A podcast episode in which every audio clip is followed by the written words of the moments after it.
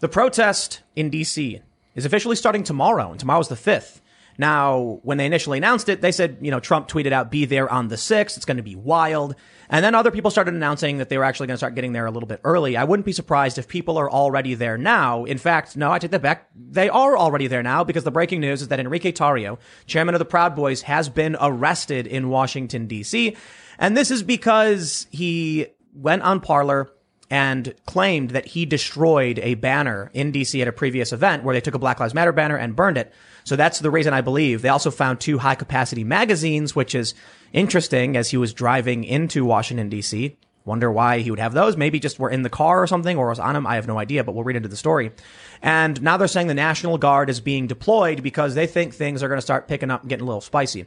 I myself got a notification from my hotel that things are expected to get no, they didn't say the end is nigh. They said heads up. City's locked down until the 15th for these reasons. Eat in your room if you want to enjoy our fine dining. And these roads are all closed, so keep that in mind. We'll see how things play out.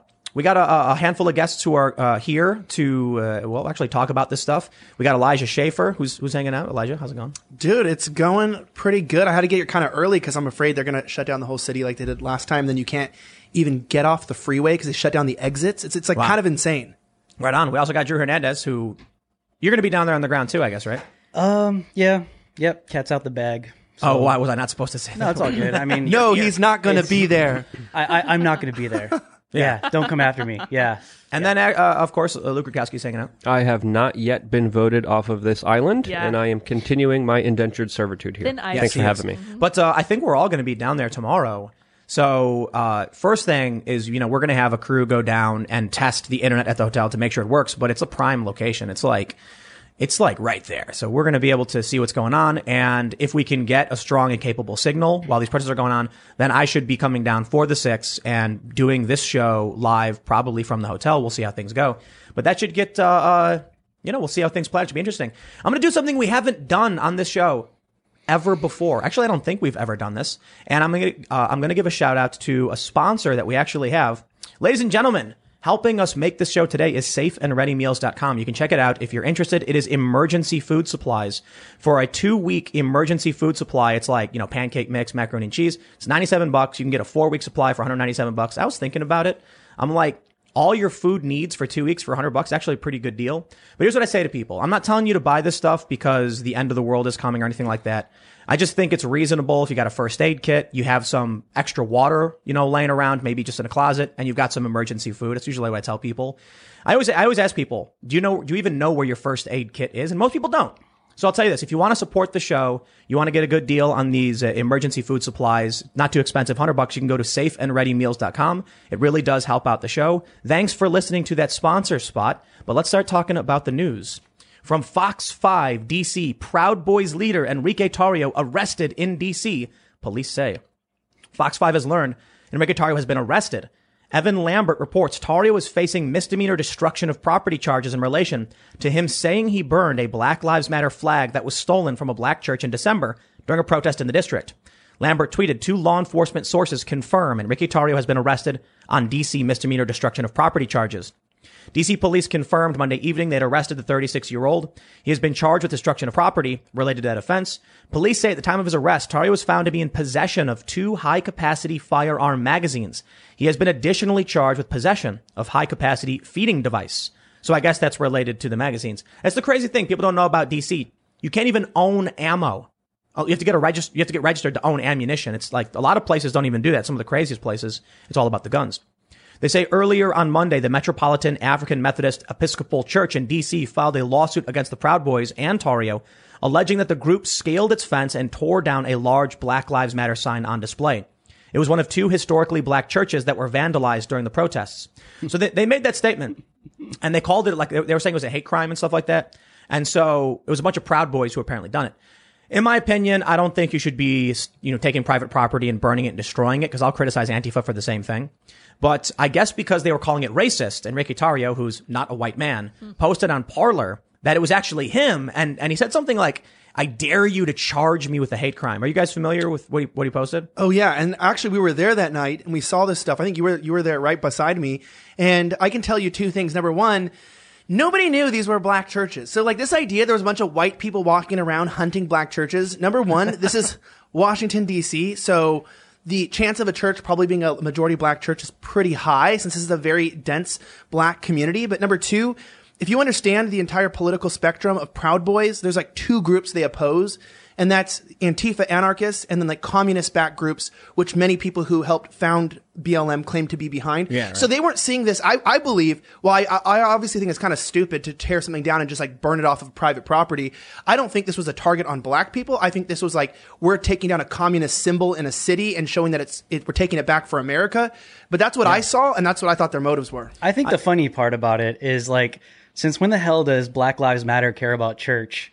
Like, I, um, uh, listen, we were there, we were we were covering that right on a Saturday night. The next morning, Black Lives Matter DC held a presser in BLM Plaza, crying and complaining, saying that their black joy was stolen, and that all of a sudden they care about church. All of a sudden they care about these historic black churches, and it's like these are the same people that don't want any form of religion, even whether it's Jesus, whatever it is, completely out of society. So all of a sudden, Black Lives Matter cares about church. But they just arrested a black guy for doing it.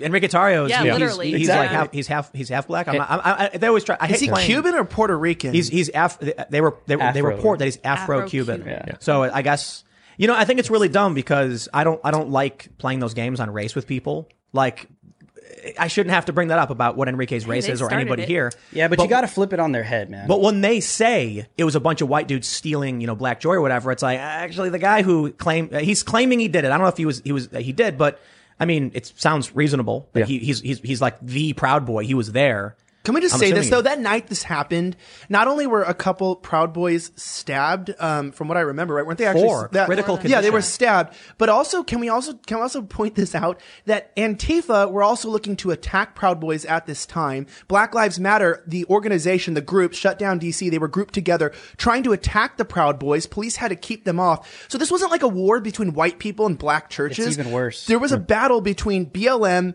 Antifa Right, right, activists right. and and the Proud Boys, and so they're like kind of like how Antifa keeps ripping down American flags and burning them because they think that Proud Boys symbolize American patriotism. They kind of went back and said, "Well, let's rip down their signs too." Stupid, probably, Yeah, but stupid. It, you know, I it- think now- I think it's even worse than that, Elijah, because they're they're not only going after Proud Boys, Antifa, Black Lives Matter, and DC are going after innocent Trump supporters. You have like elderly couples, you have young people that just support the president that are walking down Black Lives Matter Plaza just back to their hotels, getting physically assaulted because of supporting the president.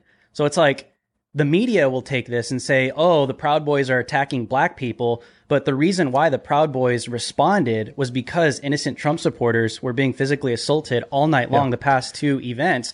And the MPD, because they have their hands tied, they just kind of shoo them away and continue and move on and move on. One of the top stories on Reddit just a few days ago was this church actually suing the Proud Boys. And now we have the Washington Post confirming that he was arrested specifically for burning the Black Lives Stolen banner. This is Washington Post just reporting on it right now. So is it for the arson or for the theft? It's, it, it's misdemeanor property destruction. It was it, was- it was. Oh, it was oh listen, my listen, I'll tell you something. Now DC cares about property destruction. I love it. It's great, right? this is the timeline we find ourselves in. No, but but look, look at what's going on right now with like that leaked phone call from Trump, right? It's a leaked phone call, and Twitter's like, "Oh, that's fine." Didn't we just go through this huge news cycle of like you can't release people's private information? Hunter or them Biden. doing CNN, specific Veritas. substances with, uh, I'm not even going to say it. The We double, can't even the, say the- it. the double Yeah. standard is pal. and- and- But this is the point I want to get to. That's actually it's actually pretty worrying, man. When the Proud Boys romped around DC, there's a video of them really just clobbering this Antifa dude.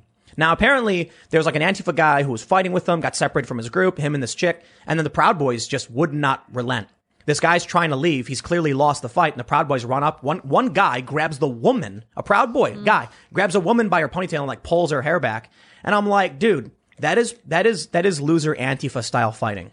Grabbing a woman's hair from behind and pulling. You're a dude. Come on. But repeatedly pummeling this guy, this Antifa dude, as he's clearly no threat to you or anybody else. Then they went and they tore down that, that sign. I, my response was like, sounds a whole lot like what Antifa does. I'm not a fan of that. If you want to defend yourself from Antifa, you, you should you should absolutely defend yourself from somebody who wants to beat you up, who is attacking you, or defend others. But when they're running away, tail between their legs, pathetic, Let them go. Yeah, but see, Drew brought this up, and I think this is where people don't understand. I'm not defending the violence because my I myself am not a, like an extremely violent person, not even mildly violent. People even like discredit me or, or try to slap me on the face for the fact that like, oh, hey, you know, you should fight back a little more and defend yourself. But when I see those events, you have to look at the whole timeline. And from the very beginning, these Antifa groups, which are often protected by the MPD, they have a reserve base. It's the Black Lives Matter Plaza, which essentially I think is Right. like 14th Street or whatever, right there by the, the White K House. Street, yeah, right, right by Lafayette Plaza, uh, Park. And they get, they, they run back to this area protected by police. Then they come out of the sides. The police let them leave and come back, but nobody else. So if you look like you're in black block or whatever, you can go in and out. I've experienced this. If I'm wearing black block, I can get in, dress like a journalist. No. So you go in, they come out.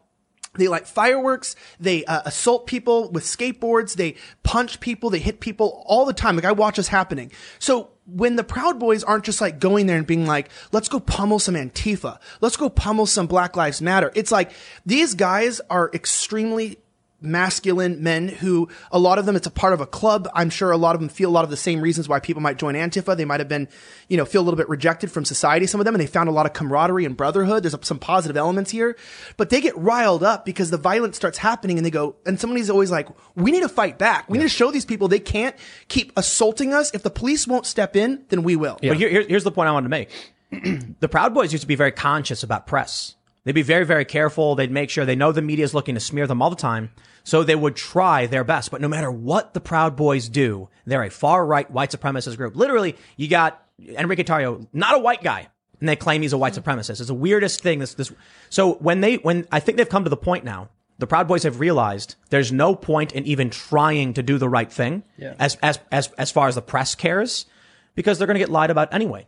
So now they're just like, screw it. We're going, we're going to, we're going to, we're going to go out and, and, you know, we're going to do what Antifa does. Why not? Spot on. The relationship between Antifa and the police is something that's really peculiar because there have been many documented instances of police officers dressing up as Antifa and then committing property destruction, as has happened throughout many protests. And now to hear your reports of them kind of coddling them, how, like what's the most egregious example that you saw of this, or or like how would you what, what would you say stick, sticks out to you most? Uh, this is how this is how it goes down. Um, Um, you will literally see on one of these nights, you will literally see Antifa, Black Lives Matter start. They they start these violence. They start these violent acts. They'll go after innocent Trump supporters. It's not Proud Boys. You'll see like elderly couples walking down the street, teenagers, young kids.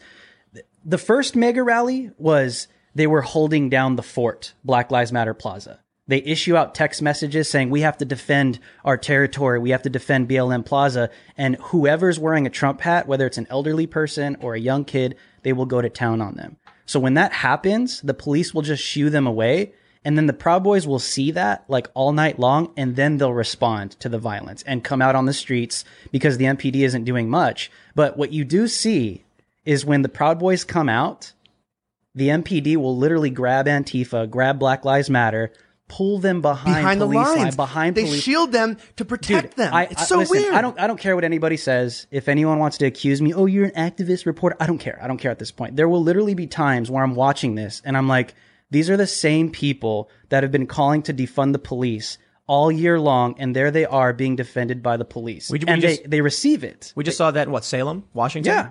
where a, an Antifa guy armed with a paintball gun is standing with his back to the cops, staring at Proud Boys and the Proud. And it, is it, they're not even all Proud Boys. Some conservatives.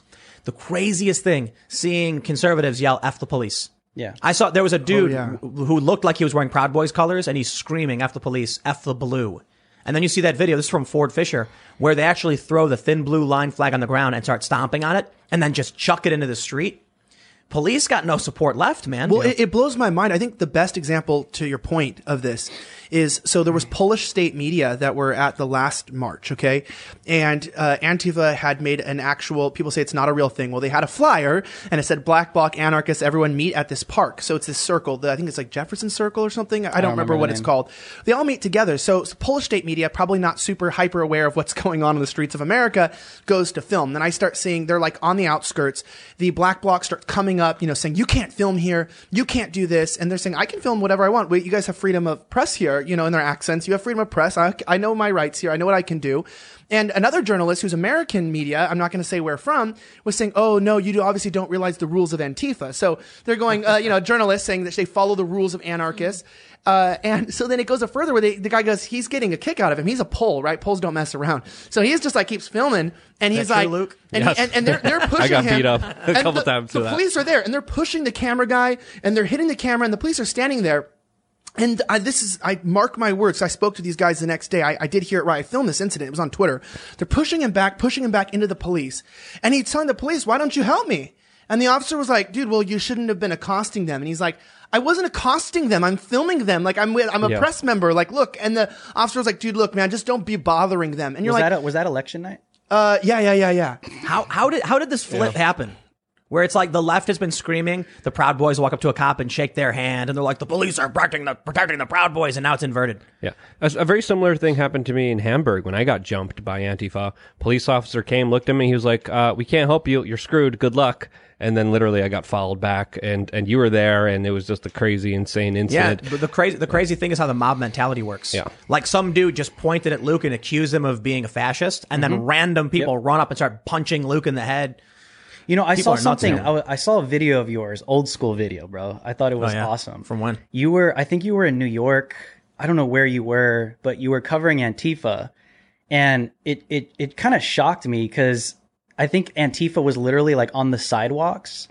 And I was filming him like I think it's when you got Airing out assaulted, tires? when you got hit for the first Well, time. when you got assaulted, I was there too. The first and I time or remember a guy walking No, behind no, no, that was you. second time. That was the second time. But, I remember the second time was also kind of prominent because I remember I saw this guy walking behind you. I'm like, he's going to jump on you just Tim. kept filming him? And then, and then, no, no, no, no. I was like, Luke- I was Luke getting ready. No, I was, you weren't. No, yes, You I were was. filming. Matt grabbed him and I, uh, Oh, that's right. You grabbed his mask. And I grabbed his, yeah, right, mask that's off and took his mask off. And then, what do you mean? salute you. what year Yeah. was that? What year was that? that was 2012. It was the beginning Yeah. of 2012. This So is what stuck out to me. What stuck Yeah. out to me was how Antifa. I remember hearing like police calls on the intercoms in the video. Hmm. What stuck out to me was how Antifa would actually listen to orders to get on the sidewalks and march. Is that accurate? Would, would they literally march on the sidewalks? Yeah, yeah, of course, of course. Uh, And now that now well, they're just the whole. It, it, well, that it's, true? it's about choosing their battles, right? At the time back then, it was like you want to fight for the cops, do it covertly. Don't let them arrest you arbitrarily. Wow. So then, you know, they would do things like de-arrests. Well, because it was anarchy. What's weird is, is anarchy is like the police are against you, but now the police protect them. I actually, okay, this is a weird way to segue, but I actually brought a gift for you guys. I'm being serious. This is a rare gift. I'm not even joking. This is only like a couple of these around. I want you to open this. It's not inappropriate. on air. Oh, Boy. I want you to open it. I- It's not inappropriate, and I really want you to keep this. This is actually a, a, a historic, a historic piece. It's a historic piece. I only have four of these. I'll explain to you what this is. So this is uh, a hat that I saved out of a bonfire in Ilhan Omar's district during the Trump rally Wow. when the police cordoned all of the Trump supporters uh, to walk through the Antifa, and they were ripping everyone's hats off and lit them on fire. I took a few out of the fire and put them out and saved them to remember the violence and the abuse that was going on. And I remember during that time when I was filming that, you know, people were saying like, why aren't the police doing anything? This was like a shock at that point, saying how could the police be protecting those who are assaulting Trump supporters? And I go, well, clearly this shows you that the police, while many officers are great individuals who just love their city and they're trying to protect and serve or just make a living, this shows you that, that police are under the influence of their district, of their city, and there's a lot of bureaucracy and political corruption that's involved in what police can and cannot do. And when I watched that, and that's why I kept these hats, I think the only other person who has one is Glenn Beck. But well, thank you, sir. but I wanted you because I knew you'd actually keep that. Definitely. That's that's a relic to show you put it that like that's a failure of the police in our state right now. Where the fact is is that if that can happen, if people can get their property stolen, illegal fires could get lit, and guess who I kept seeing getting arrested for fighting back? Trump supporters. Of course, of course. W- So one of the first events I went to, I, I've been covering. We didn't we didn't call them Antifa back during the Occupy Wall Street days. We just called them Black Bloc anarchists or whatever. Mm-hmm. But they're not anarchists. Like I was friends with the anarchists. You want to know why? Because anarchists, real anarchists, be it left anarchists or right anarchists, don't believe in using violence against people. Yeah, the, non- closeted the non-aggression principle. It's, it's I'm, pretty I'm, simple. I'm, I'm very, very left libertarian. I don't believe in, you know, anarchy is an without archy authority. I'm not that, you know, far libertarian in, in, on the spectrum, but I'm pretty left libertarian on a lot of issues. And so I was hanging out at Occupy Wall Street. And I'll tell you, the actual anarchists were complaining the whole time, saying, sitting down, having a discussion, like convincing people of how we all work together and cooperate is anarchy. Not one person beating the other, demanding they do as they're told. That's fascism. That's authoritarian. That's what they were saying. Um, the left will using force and extortion to push your ideas is something that's bad. I mean, that's widely accepted by a lot of anarchists. And there was a lot of very interesting, smart discussions at Occupy Wall Street, which I think, you know, I think that that kind of sentiment, this is interesting because we really have to talk about the kind of political climate right now, because I bet there's going to be a lot of left wingers that are going to be very disenfranchised with Joe Biden. There's also a lot of right wingers that are absolutely pissed off at the authorities, especially the police officers. This Saturday, it was Ezra Levant posting, even admitting of himself. the rebel, like a conservative, of- very of- Yes. conservative. A Canadian, A Canadian. not complying with the law. Exactly. Seriously. Uh, which was bad. which is absolutely fascinating. But there is a political realignment. The climate is changing, and I think there's going to be some major fireworks, especially this year. Well, so my- I guess what's going to happen is I think you'll start seeing. I wonder if uh, we have these we have these three factions. I wonder if the populists will have a tacit agreement of some sort, right? So this is something that Cenk Uygur of the Young Turks wrote about recent, uh, recently. He said there's three different realities. There's the populist left, the establishment, and the populist right. Well, he he claims to be a populist leftist. I disagree. I think he's actually very, very, very pro-establishment. And I think he just, you know, his bread and butter is the progressive track. I really do think so. You look at like, you know, Jimmy Dore, who was saying like, why can't we get a vote for Medicare for all? And this is the big, big scandal going on right now. Cenk Uygur and Jimmy Dore trending on Twitter earlier. So anyway, I digress. He's right. He's right. And so, you know, I'll give him respect for, for this op-ed he wrote. The one thing I got wrong was it was very de- derisive of Trump supporters saying they're cultists and stuff like that. You don't need to go there because you can just talk about the populist left hates the establishment. The populist right hates the establishment. With Trump being pushed out of power, that means you're going to have two out of power populist factions who hate the establishment. If there's three realities here and two of them are united in their hatred of the, the establishment, will Antifa and the leftists look the other way when Proud Boys are the ones, you know, yelling at cops and screaming? And the Proud Boys announced that this specific week, we saw this in a post by Enrique talking about maybe we should wear all black. Yep. Maybe we should not identify ourselves as Proud Boys. So that's also another contributing factor to what's kind of happening here and how it's unfolding. Because I really do think the establishment is deathly afraid of these sides coming together because they're going to realize they have a lot more in common than they have different from each other. What happens when Proud Boys and conservatives do show up tomorrow on the 6th and they, or, or tomorrow or on the 6th and they are in black block. When, that, so if those aren't familiar, it's like they're wearing, you know, black sweaters and black pants and masks or whatever. You won't be able to tell the difference between Antifa and, and Proud Boys. And are the- Antifa smell. Yeah. Yeah. no, no, but, but sure, what, sure, what are the police going to do? what are the cops going to do? Yeah. Yeah. And what is how is Antifa going to fight Proud Boys if they all look the same? How are Proud Boys going to fight Antifa? I see this as suppose if you're in disguise as Antifa, you know I'll hit somebody else. But what if a Proud Boy punches a Proud Boy thinking he's Antifa? The point is, I got knocked down in Seattle. I was in I was in block, and uh, a proud boy once punched me in the shoulder and knocked me down. From a did. shoulder punch? well, he went like he's a. Oh, you don't know some of these dudes. They're I like, know. I no, i've been out there. We've Have been you out there. seen One Yeah. Punch Man? Yeah. The viral Yeah. video? They call Yeah, them. yeah. Well, I was just standing there. I'm not like in a defensive position. I was just standing there. He just went like boom, and I just like. Well, I didn't oh. like fall down. I just was like, "Whoa!" And like, I was like, "Damn!" I was like, "No wonder why this Antifa get knocked down." Like, What'd you, guys- say? What'd you do afterwards? oh, I was like, "Dude, I'm not like Antifa." Like, As, yo. even though I'm dressed as Antifa? The confusion How do you is do that? How do Yeah, you- but that's that's that's that's the why they dress in all black because they want to create confusion. Yeah. yeah. But so there was that. Well, it's a tactic. It's a very Right. important tactic, so they don't get recognized by the police officers because they all they all mesh in. And we saw this tactic not just used in the United States, but also very prominently in Hong Kong, where they use black bloc tactics to an amazing extent, to a point where they don't even have to assault the press. They just have a team of umbrella people come around Right. and set up this huge umbrella circle The around them, squad. and they and and it, they never assaulted journalists. They never told them not to film. They just set up these umbrella things, and it was way more that's like diplomatic. real Antifa. Yeah, and they were able to galvanize a lot of these people. I mean, in Hong Kong, they're literally protesting for their lives. Exactly. There's people disappearing right now from China because they made a Facebook post or a social but- media but- post against the Chinese government. But we'll get into Yeah. the big. We got a big, big Yeah. story. I just got. I just got. A, I just got a text from. I'm not going to say who, but very, very prominent political commentator freaking out over this big story about what's going on with this with the, with Jack Ma. We'll get to that, but I, I don't want to gloss over what's going what's going to happen right now. We got more breaking news, and this is this is be, be- best time uh, to get jump right into it. Pentagon approves DC mayor's request to deploy National Guard for upcoming demonstrations. CNN reports that acting Defense Secretary Christopher Miller on Monday approved a request for the mayor of Washington to deploy DC National Guard forces to the city to support local authorities during pro-Trump demonstrations scheduled in the city this week, a defense official told CNN. Mayor Muriel Bowser made the request Thursday in a letter addressed to Major General William J. Walker, uh, the commanding general of the DC National Guard, in which she referenced protests in the city in November and December that resulted in large influx of participants. DC Police Chief Robert Contee told reporters on Monday the National Guard will assist with crowd management and traffic control, freeing the city's police officers to focus on potential acts of violence and other security issues. Let me tell you what I find particularly interesting about this. The Washington Post released an op-ed by 10 former secretaries of defense, defense secretaries. All of them said involving the military in election disputes is dangerous. A lot of people, a lot of articles popped up where they said defense secretaries are, are worried Trump is going to stage a coup and things like that, or they fear that Trump will use the military for these reasons. Maybe. but there's something they said that was particularly interesting. In the op-ed, they said, we are calling upon Christopher Miller, acting secretary of defense, to uphold the peaceful transition. And they, they also said, any civilian or military who support Trump and using the military to subvert this election will face potential criminal, you know, uh, uh, penalties and things of things of that nature.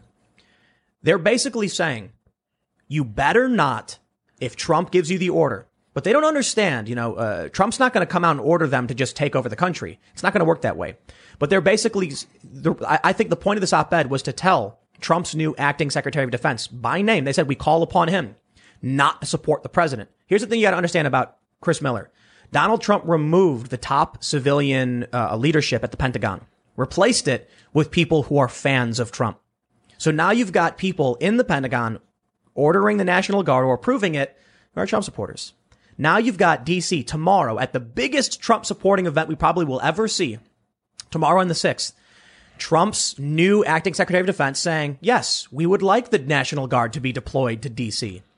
and what happens if all these Trump supporters out on the ground and the cops are, are doing something and then they just order the National Guard to defend the right to peacefully protest or something like that. Is that why Bowser ordered that the National Guard wouldn't be armed? She was like basically saying. Is that what she said? Yeah, I think Yeah, I- in the in, Pol- article. in Politico, I think, I think that might be the same one. She was like, said We no don't wanna- guns. Bowser ordered the National Guard personnel no arms when responding to protests. And they that they will not perform surveillance, searches, or seizures of protesters. Oh, wow. This is this is really interesting because we just had look th- this op-ed from the Washington Post. Clearly, these former defense secretaries are worried that Miller would say to the military like, "We're not leaving."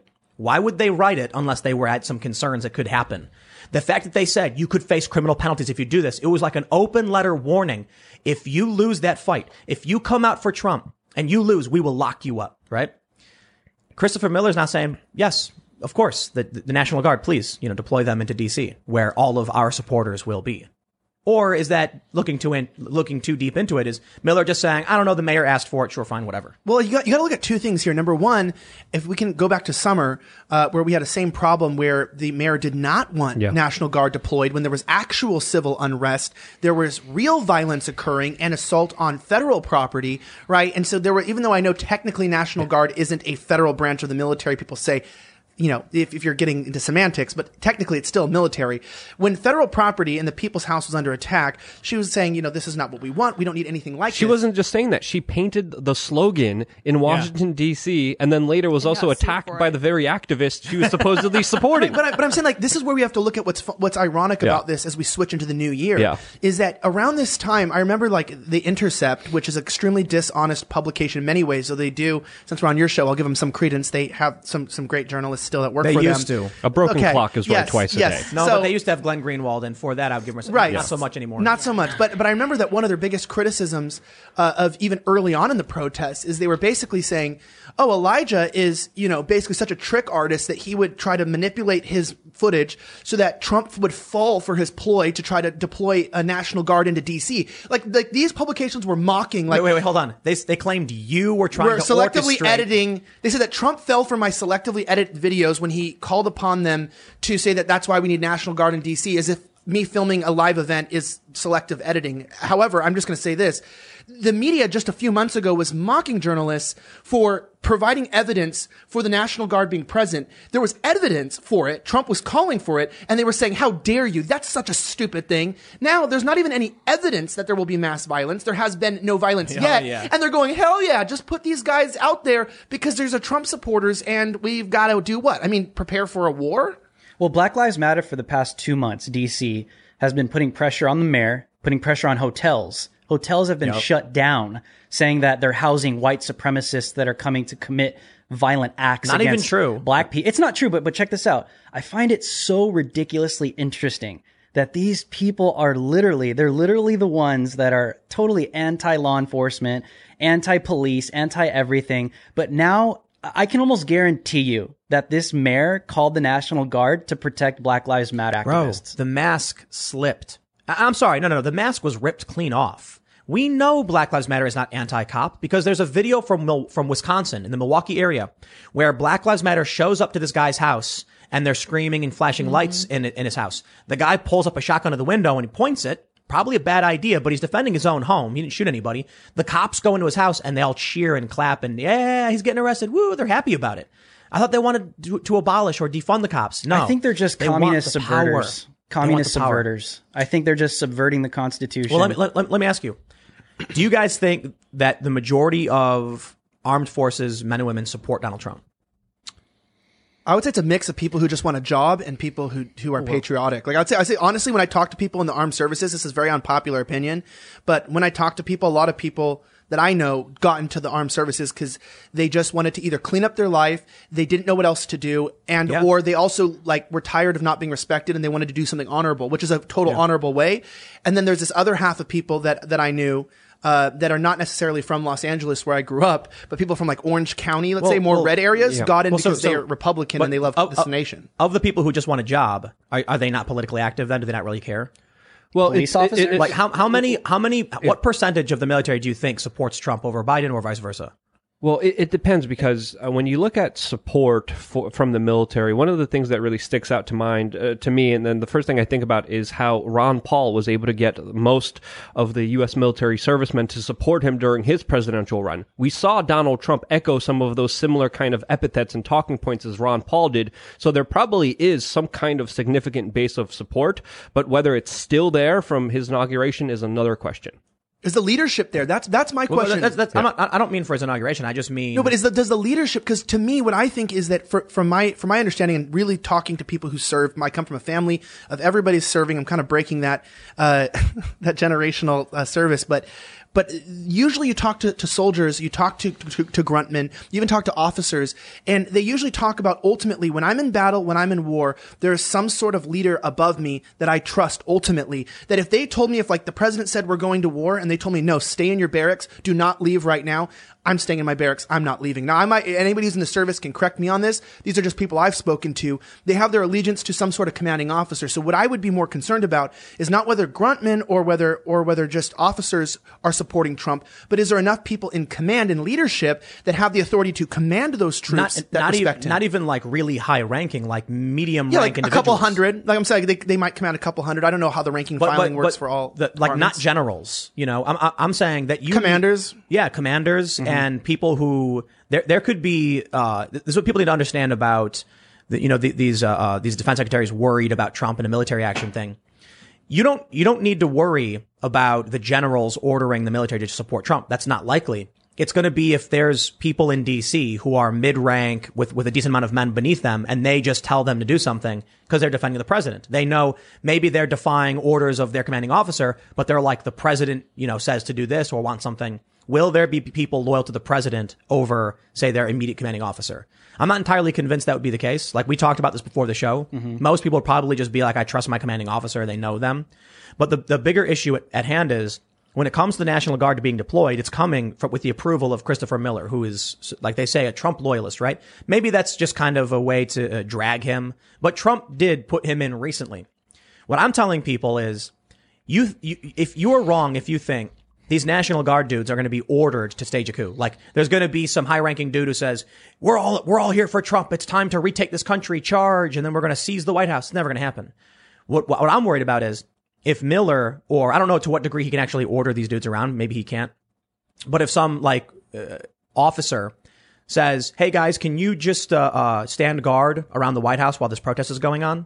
And then that is the order that is used by Trump or whatever to maintain control or something. Like people think the order is going to be overt. You're going to know what it is.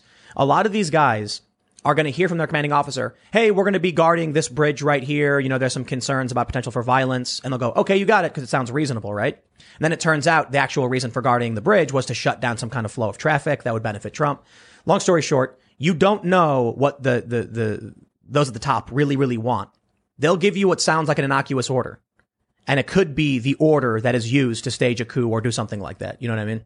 Well, that's how it's meant to be, right? You just take orders and don't ask any questions, right? History No, no, dictates but- but- that too. But look, what I'm saying is, why would you ask questions if they said, okay, we're standing guard at this bridge right here, guys. There's going to be a big protest. So, uh, stand guard.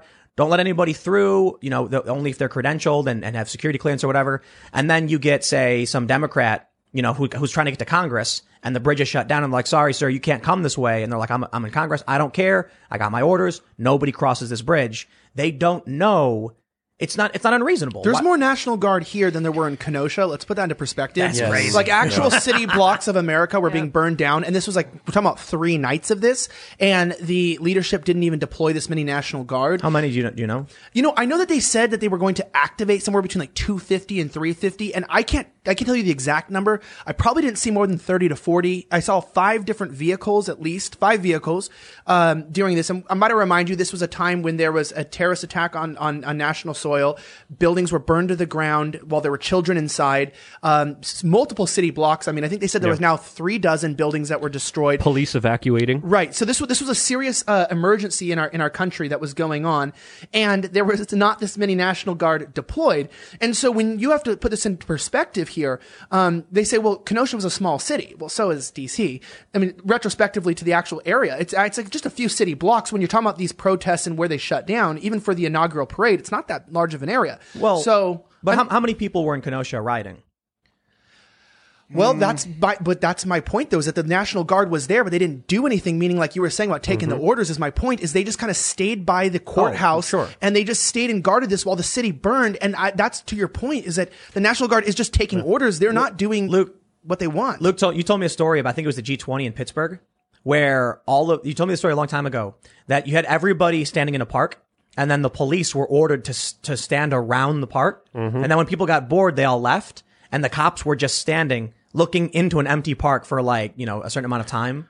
Do you remember that? You told me that story. Yep, yep, yep. A lot of them just blindly follow orders, even when they don't completely but- make sense. And that that was the time I got the crap beat out of me, pepper sprayed, handcuffed, literally hand, yeah, handcuffed. They What'd just encircled everyone. Nothing. I was I was there as I usually am, you know, or was during these kind of events, and they just literally encircled everyone, and they started closing in and in, and they set, set up a you know a perimeter, closed everyone in. You try to get out, they beat the crap out of you with batons. I got a couple batons, handcuffed everyone, and then I remember when they were pepper spraying random people who would just talk about their rights or saying, "Hey, this is bad, this is illegal. You shouldn't be arresting people who are just here protesting," and they just like literally Back were the macing blue. people. It's conservative say they're getting pepper sprayed in their eyes, and they're like, Back "Back, the the blue." blue." Yeah, but listen, it's the breaking. It's breaking.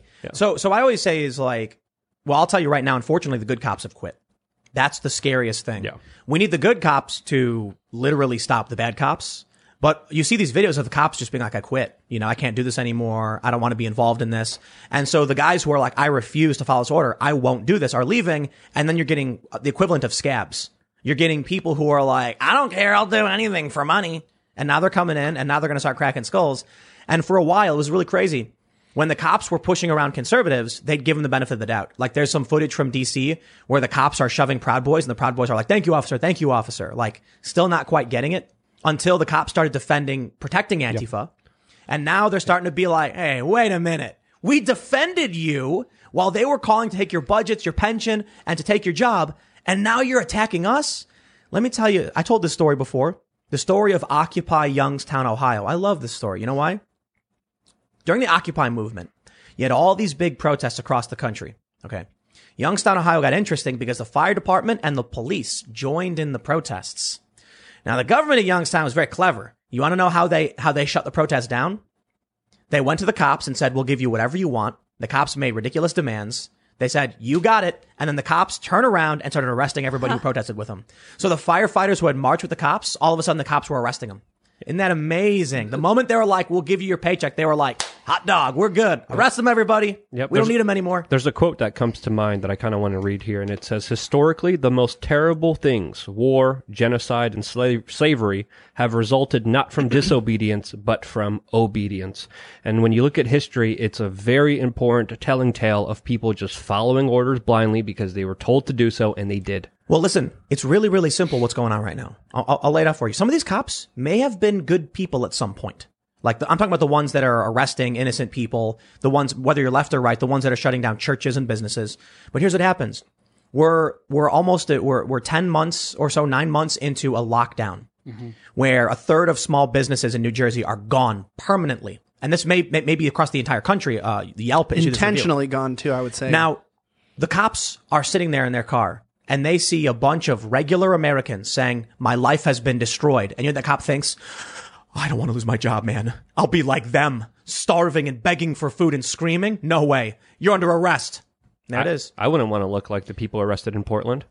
No, you look, you, you, you look at these, these people who has had their restaurants shut down, whose employees have been laid off and there's nothing left. And these protests are turning into regular people being like, you've destroyed my life. And the cop sees that and says, I never want to be in that position. I'll take my paycheck. Just tell me who, like, I, I will, I Yeah. will get drop to my knees and lick the boot of anybody if it makes sure I don't end up like them. That's a coward and a traitor. You know, that I've been I've lost thousands of followers, even from Trump supporters and conservatives over the years by literally laying this out, just telling people like, "Listen, I don't I don't back blue that doesn't back America." And you were saying this earlier before the show, Tim, like the Constitution is being just thrown in the trash in multiple big blue states. It's gone. You know, cops have to understand, I've been saying this a lot, is police officers, it's not enough to sit here and say, well, we're just doing our job. You know, we're just doing our job. Like you, you should have been educated. You should have known and been aware that you took a constitutional oath to protect and serve the people in the context of the Constitution of the United States of America. They- if they you are getting orders down the pipe that violate that and violate civil rights in the United States of America, then we're not going to support you. We're not going to support it- they- anything you do at all. my general understanding is that there's they swear an oath to the Constitution. There's Yes. like the, the the police oath or whatever. just like swear- doctors have like the Hippocratic oath Yeah, or whatever to like protect life. their community and, Yeah. and, the, and the Constitution of the United States. They're oath breakers. They are they are people who care not for honor, no integrity, no honor, no rights of individuals. It's just I want what I deserve. I get what I want. Period. But here's, I think it's intentional because there's two parts of this. Number one, okay, when I was in Seattle, I have, I tend to, to try to get a lot of good contacts in major police departments. Obviously, if you're going to be working behind lines, even incognito, sometimes you got to make sure you're not going to fall victim to some of the, the, the intense. So, do you notify police. police departments before going at times, undercover? At times, yes, or contacts there. Even this last time I was in DC, I and noted some MPD. Even when I was in Portland, they tried to arrest me, and I had told them who I was, and they let me go. Meaning, there, there, there are some very good officers who are just trying to uphold the law. But what I did know is by talking to different officers, when did you notice? Let's say this is specifically Seattle. When did you notice things going downhill? And I started asking this back in January when I got a concussion, um, and the police did nothing when the person assaulted me in front of them. It's a common story, but the people hear all the time. But the police did nothing. So I was like, well, when did this happen? The police don't arrest someone who, uh, you know, assaults someone in front of them. And he goes, well, what happened is, is number one, you know, bad, uh, bad distribution of power where bureaucrats have too much power that are not directly connected to the police department. This includes cities like Portland, where the police chief is like appointed by the mayor and the mayor shares power over the police department. And he's thinking about weird leftist, uh, radical leftist policies in his city, not how do we un- uphold law and order. But on top of that, he goes, then that pushes a lot of the cops who just want to uphold law and order out. So it creates this vacancy of like, I think last time I was in Seattle, they had like 370, it might have been higher than that, spots that were vacant that hadn't been filled. And these are high paying jobs, like, like 60 to 80 grand, which is good for people in general. Now, they said, so what happens is, is that a lot of people now are leaving the military. And so as they leave in the military, they're like, well, what do I do next? Now they can go to college or a quick way that they don't have to go to college is become a cop. And the vacancies are open where? In these big cities. And a lot of ex-military are coming in without training with civilian training or working with these people. And they're beginning to come in with military training. And so the exact opposite effect is happening where they tried to keep out the extreme people, but now the, the, uh, police academies are accepting basically just soldiers, and the police are becoming more like a military than mm. like a civilian force. But, yeah, but sure. But even a soldier swears an oath to uphold the Constitution. Yeah, but I'm saying, but it's so much different. They're training in the military. Not that it, it, it, disqualifies them. I'm just saying when you get a, a department of a couple hundred guys that are all just trained in the military, mm. and it's not first like Yeah. they're being introduced to combat through this police training, it's going to be a whole different way of enforcing things. And and and every officer has the- told the- me you could see the difference. The left has been saying that for a long time. Uh, But people like Matt Taibbi and Glenn Greenwald specifically, who are some of the few uh, leftists with you know honor, and then will call out the censorship, will call out the lies and the smears from you know intelligence agencies going after the president. And these are liberal. These are liberal dudes.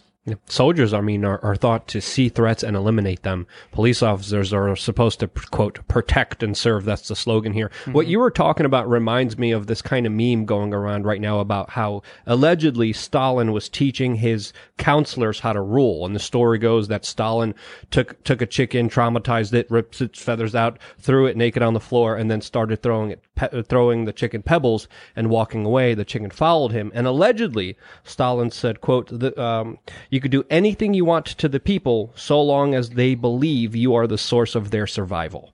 Yeah. So when you were talking about that specific story, that's something You mean he was throwing them food or uh, pebbles. Uh, yeah. Rocks? Uh, Like- no, no, this no. isn't a, like- this isn't a metaphor. So this really happened. Kibbles, yeah, yeah. Wow. Well, this is the story going around now. Allegedly, I haven't been able to verify it or fact check it, but this is how Yeah, allegedly you- Stalin look, was man. teaching his counselors how much? to rule. How much do you guys think it costs for a gallon of milk? Depending what state. Too Yeah, yeah. much. Yeah, how like much if you you're in Hawaii, what like five dollars?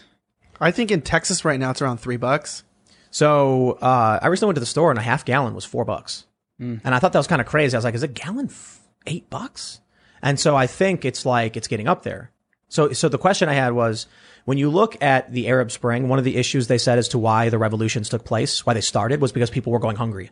No matter they, they couldn't work enough to get their food, so eventually they just snapped. But if people are are like like Luke was bringing up, if they're getting food, they'll take abuse. They'll ignore certain things like, oh, whatever, I got my food. It's kind of like how you get like a lion.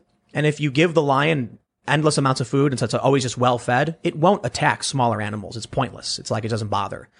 But now with this hyper, with, with the fears of hyperinflation, and I think like we we, we had, uh, uh, peak prosperity on was it Chris, Chris Martin. Chris Martenson, Peak Prosperity, yes. He was talking about hyperinflation is hitting uh, things wealthy people buy. So luxury goods, land are hyperinflating like crazy. It's going to start there and then work its way down. And then so when I was at the store, I was looking at groceries. I was talking to this dude and he said that he, he, he like he, he leaves the store with a grocery bill to see how much he spent, hundreds of dollars, and he barely fills his cart anymore. And I'm wondering if we're just not seeing it because we're frogs in a pot boiling, but the prices are starting to go up and we just haven't noticed yet. I noticed when the lady scanned the half gallon of milk, it said four bucks, and I was like, no, really? I notice when it's not cheaper to really eat at home that it feels Yeah. like sometimes than to eat mm-hmm. out. Like sometimes I'm even like, hey, how about we eat out for lunch because it's probably cheaper than making a nice meal. I mean, I'm being serious. Like when you go to the, when you go look at, at at steak, for instance, even at Costco wholesale. I mean, if you're looking at like something even not even the best cut of meat possible, just something like a New York strip, you're still looking at about 54 bucks for a pack of of meat, and you're going. For steak, I mean, at that price, I remember just last year before all the riots, everything happened and the shortages, the same thing was somewhere between like 17 to 21 bucks. I mean, you're talking about, if you talk about just beef or steak, that's like, you know, hundreds of percent increase in price. I was just talking to a construction company, and they told me to get ready for the next year because raw materials are about to skyrocket. And I was like, why? What's going on? And they're like, we're just getting ready for that big hit where the prices just jolt way up. And so I'm looking at this news reports. You know, when we were talking to Chris, he was saying 66% of all US dollars printed in the past 10 months. Mostly because I guess the latest stimulus bill. But when we first did a segment on it, it was October. Yeah. And it was 35, it was like 35.6% or 32.6%. No, no, it was less than that. I think it was like 25. No, no, uh, Or 23, Right, right, right. And then a month 23. later, to like Yep. 35. Yep, yep. And now, let, let, let me let me show you this uh, M1 money stock from uh, St. Louis Fed. You can just see right here the money stock jumps.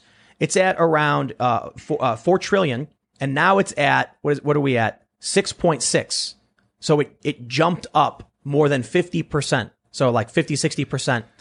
That's going to have an impact. People need to realize this. While China becomes the big dog. Yeah, that's right. And now they, they've moved up the timeline to where China takes over, overtakes the US. 2028, right? Yep, yep. Originally, they were, they were projecting it was like 2035. Now they're moving it down. They're like, wow, the U.S. is burning to the ground. You know, I don't know. I don't know if this is connected, but I was telling this. I was telling Lydia this earlier at lunch. Did you guys see the video of Wuhan partying Yep. New Year's Yeah, Eve, right? of okay, course, so man. The pool is, parties. This, this is what I saw. This is what I saw. I obviously, obviously, you see the hypocrisy, right? But number one, why is Wuhan celebrating an American holiday, New Year's Eve? I don't even think that video was real. I think that was staged Propaganda. propaganda 100% because all of a sudden China's celebrating NYE while New York Time uh the Times Square shut down, we're all on lockdown. To me that was a flex by China flexing on America saying you guys are all shut down while we're open celebrating your or, damn holiday. Or are they are they trying to convince Americans on the right that you can go out and party and look we're doing it? Why can't you? Well, perception is reality, and, and when we look at China, they have uh, they have closed themselves off to the rest of the world, and they're arresting any journalist that just questions their official narrative, their official line that they're trying to get out there. Recently, we saw the citizen journalist that was talking about the coronavirus that actually told the world about the coronavirus. She was just sent to jail. There's Four of years, pe- right? Four years in jail for citizen uh, reporting, and Wow. there's a couple, you know, possibilities here. It could be that because China knows how this sickness, how the coronavirus originated, if they know who the patient zero is, if they know that, they might be handling this sickness, the coronavirus, way better than we are, and they could be hiding that information. Or it could be that they haven't handled it and that they're just covering up the deaths of millions of people, which they historically did before. So both of those possibilities could be true. Both of them are pretty terrifying and scary. Let me. I, I want to tell you, we're gonna we're gonna we're gonna combine these stories, my friends. We don't just randomly talk about China partying and then talk about the money supply. Same story. First, let me show you this from CNBC. Dollar sucked into downward spiral by U.S. twin deficits from December 30th. They're saying the dollar is in a downward spiral. Bitcoin skyrocketing. It hit what thirty-five thousand dollars for a Bitcoin. People are buying up like crazy, and there's there's concerns I mean, it's not necessarily a bad thing, but people are saying that the Bitcoin's not going to go back down. There's not going to be a correction. It's undervalued at this point because the US dollar is being printed like crazy. Which hmm. brings me to this really strange story, which seems maybe not to be related. Chinese billionaire Jack Ma vanishes. What happened? Quite simply, they say, at the Bund Summit in Shanghai on the 24th of October, Ma criticized the lawmakers that enforce global financial regulations. The Basel Accord saying they were like an old people's club. According to the Times, Ma, a Communist Party member, said the Basel Accords are like an old people's club. We can't use yesterday's methods to regulate the future. The billionaire said the Basel Accords framework stifled opportunities for young people in developing nations and that regulatory rules suppressed innovation. Before the summit, Ant Group was preparing for a 37 US billion dollar initial public offering and would have been value uh, and would have valued the company at more than 300 billion dollars. After the summit, things changed. China cracked down on regulations, smothering Ant Group's IPO, et cetera, et cetera. I'll just put it this way: the very simple uh, issue here. A lot of people are, are are saying this is this is crazy about Jack Ma. When you criticize the global financial infrastructure and you have the power to actually make change, bad things happen to you.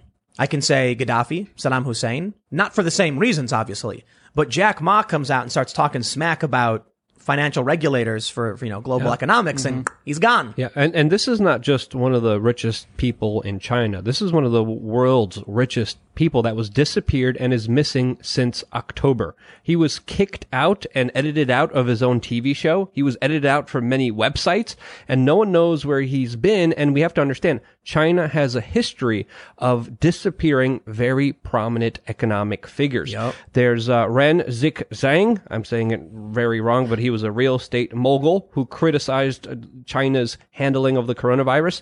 There's Yao Jinghao, who was an asset manager, also disappeared under mysterious circumstances, and no one knows what happens to these people. And a lot of people need to understand China uses a lot of kind of mystery. They they they hide a lot of information, so your kind of imagination plays the worst fears on you. And this has been a tactic that the Chinese have been using for a very long time so are these people that had like shows? They were media shows, figures? businesses. I mean, if you look at Alibaba, that's one of the Chinese biggest. Trump. Yeah, yeah. We're looking at one of the biggest co- companies, not just in China but the world, and he's the head guy. He criticized their central bank. He criticized regulations because obviously, if you want a free flowing economy, you can't have a central bank. You can't have all these regulations. You can't have the government deciding what is best. You should let the market decide. He criticized that, and because of that uh, the We don't know Chinese for president sure. didn't like that. Sounds Well, we don't we don't know exactly We what don't. happened to him, We but don't. he's missing from his show. Yes. Yeah. But we can Other say this. people- We can say this. but he's that- missing wait, from wait. public life. He hasn't been Right. seen since October. Right, but I'm saying, but the evidence here is this: you can't say that there's some, you know, global new world order or Bilderberg group that's causing crises, but you can say that when crises hit on a global scale, very important people oftentimes can disappear, find themselves losing everything that matters to them, and the entire world sees some sort of structural change that seems to benefit the wealthy and the ruling class, Yep. seems to screw over mm-hmm. the middle class. And then mm-hmm. at the end of this crisis, there seems to be new organizations that come up, let's just say like NGOs or even new banking systems or unified trade agreements that seem to help fix and bring it all together and power gets centralized into people who are not Wait, wait. elected. Exactly. One of the things that China Uncensored said when they were on this show that really sticks out to me is the fact that it's our participation and the U.S. establishment propping up China that makes them as powerful as they are right now. And it's literally American elites that are causing China to be as powerful on the world stage. And if it wasn't for them, they, they wouldn't exist and they wouldn't be as powerful. Our economy is being crushed right now, and they say they're moving the timeline for China's economy to overtake ours. So uh, I don't think any of these people really care. You know why? A lot of them probably invested in companies that are doing production in China or things of that nature. Probably they, Nike. they, they did. Yeah, they yeah, do. Yeah. Let me let me ask you guys something. You ever think about how banking works? Let Like on a global scale, or No, like, no, what do you mean? No, no, just let, let, let me. Tell, how, so when you let's say you got a thousand bucks in the bank, right? And then Stimulus you, you well, no, no, no, you write a check to uh, a friend who then cashes that in their bank, and it becomes available immediately. Did that one bank take the thousand dollars from your account, physical cash, put it in a cart, wheel it down the street to the other bank, and then hand it to them so that that money is now in that bank? Or is it literally just a number in a computer that could be changed? So I got I got a crazy story. One of the craziest things I've ever seen that made me like go what? I had a friend who was uh we went to a bank because he was he was negative. His account went negative. And so he was like I got to go complain because there was a transaction that was doubled on accident. And that put me negative, and then it threw everything out of whack. Because then he got charged thirty-five bucks, and then his next deposit didn't, you know, get him out of it, and then he got charged again, and it kept going negative. We walk into this bank, and there's and, and there's a guy sitting behind this desk and he's just like an older middle-aged dude. This is in chicago. And he pulls up the dude's account and i swear i don't know what he was showing us. Maybe it was a trick. Maybe it wasn't real. But he shows his account as negative like three bucks and he just erased the negative sign and says how does that look and then we were like what and he was like looks good right and he was like i guess and he was like get out of here kid and then he was like what and then he checked his account and he was positive what he was negative i don't know what that was or what went down it was weird to me but i will tell you one thing the next week when we were skating downtown, the bank was closed. Like they shut down that branch. So I was thinking to myself, I'm like, I wonder if this dude knew he was getting laid off and was like, I don't care and just typed numbers into his account to make the money be there. Hmm. But I'm like, how do they verify that? How do, how do, how do they know? Like, is there, it's the craziest thing. It's not like Bitcoin when you have a transaction and a limited amount of something. It's literally someone going on the computer and just pressing zero. That's it. That's Yeah. our financial system explained as, and of course, whenever there's, you know, the military industrial complex, big pharma, the medical industrial complex coming in for their gibs, of course that machine's turned on right away. People come in there for, you know, health and human services or something to help out the common, you know, whatever, whatever the common good is or whatever the term people or whatever people socially want to improve, you know, life. No, sorry, the machine doesn't work then, which is absolutely ridiculous. So, so here- we're going through this. What, what I was thinking is like, where is so is all of our money is basically digital? Has anyone really thought about how Bitcoin has a ledger with crypto that secures it, and banks just kind of write a number down? Well, the, you know, you know what, what, what shocked me, I think, the most was, I remember I was watching a documentary on the 2008 financial crisis, and I might have the numbers a little bit wrong, but I think they said that two trillion dollars disappeared from the global economy. They used the phrase disappeared. And I remember looking that up because I know that I, I think we lost like 9.8 trillion dollars overall in like home value in the world. This has to do with, you know, just like fluctuations of the values of homes. The money didn't disappear. This isn't changing ledgers. But like, obviously they didn't burn cash reserves or like melt down gold and just, Just turn it into rings. on. Yeah, you're going, well, how do you just take two trillion dollars when the average person in the world makes less than like a dollar a day? Yeah. Where do, what do you mean it disappeared? Well, after the 2008 uh, housing crisis, the Federal Reserve engaged in secret bailouts where they were literally printing money and giving it digitally to foreign banks. I actually confronted Ben Bernanke on, on the largest kind of bailout in recorded human history that no one even talks about. And he had a fit about it. He literally tried to rip my microphone away from me. Uh, because I asked him, you know, how does it feel knowing that you committed one of the largest bailouts and no one even knows about it? And we're talking about, you know, with a T, trillions of dollars that literally go from one now. hand to another hand. Yes, we're here now and look, look at the national debt. Look at the price of common household goods of what they are now compared to what they were just even 50 years ago. I'm I'm look, man. Uh, I was talking to so we're we're looking at like crazy farmland, crazy open space in West Virginia, and I'm hearing from these agents. They're like, we can't keep inventory. The moment like land pops up in West Virginia, gone. The market's increasing like crazy. The, the the value of homes is going up outside of New York and outside of these big cities. Property values are starting to go up like crazy because nobody wants to live in these cities anymore. But it's like I was saying uh, earlier. Actually, I think it was Chris who was saying this that the things wealthy people can buy right now are hyperinflating because the demand for these for these goods is is high for several reasons. One, get away from the cities. Two, they're getting rid of their money. They're getting rid of US dollars. They're buying gold. They're buying Bitcoin like crazy. Why did Bitcoin double, almost triple in value in a month? Now people will say, "Oh, you know, you hear from all these Bitcoin deniers where they're like, it's just a, uh, it's a scam," and it's like, dude, people have confidence in it retaining its value enough to where it was going for like thirteen thousand a month and a, two months ago, and now it's at thirty thousand dollars. So I'll tell you this: you you can look at your Bitcoin transaction history, and you can go back, go back to like for those for those of you that have Bitcoin. I've had Bitcoin for a long time, and someone sent me like a couple bit a, a, cou- a couple dollars worth of Bitcoin a long time ago. It's now worth like 200 bucks. It's just, it's, you look at it, that's crazy. People are concerned. I think, here's what I, here's what I was telling people. What, what are the rich people who have connections doing right now? They're fleeing cities. They're buying up property like crazy and they're getting off the US dollar. When CNBC says the dollar is in a downward spiral and Bitcoin is through the roof, I hope y'all are paying attention to what, what we're potentially facing. So I'll put it this way. You know, I've had people say to me, we, we, did a promo, uh, start to start the show with the safe and ready meals thing, right? This is, uh, the, uh, safeandreadymeals.com. It is emergency food supply. And so people always look, I, I got a bunch of it just cause I bought it, whatever. And they're like, man, do you, are you prepping? Like, you think the end is coming? And I'm like, I don't know. I don't know if I would tell people I think the end is nigh. Like, the world's going to end and we're going to be walking around like it's Fallout, you know, the video game and, you know, fighting zombies or anything like that.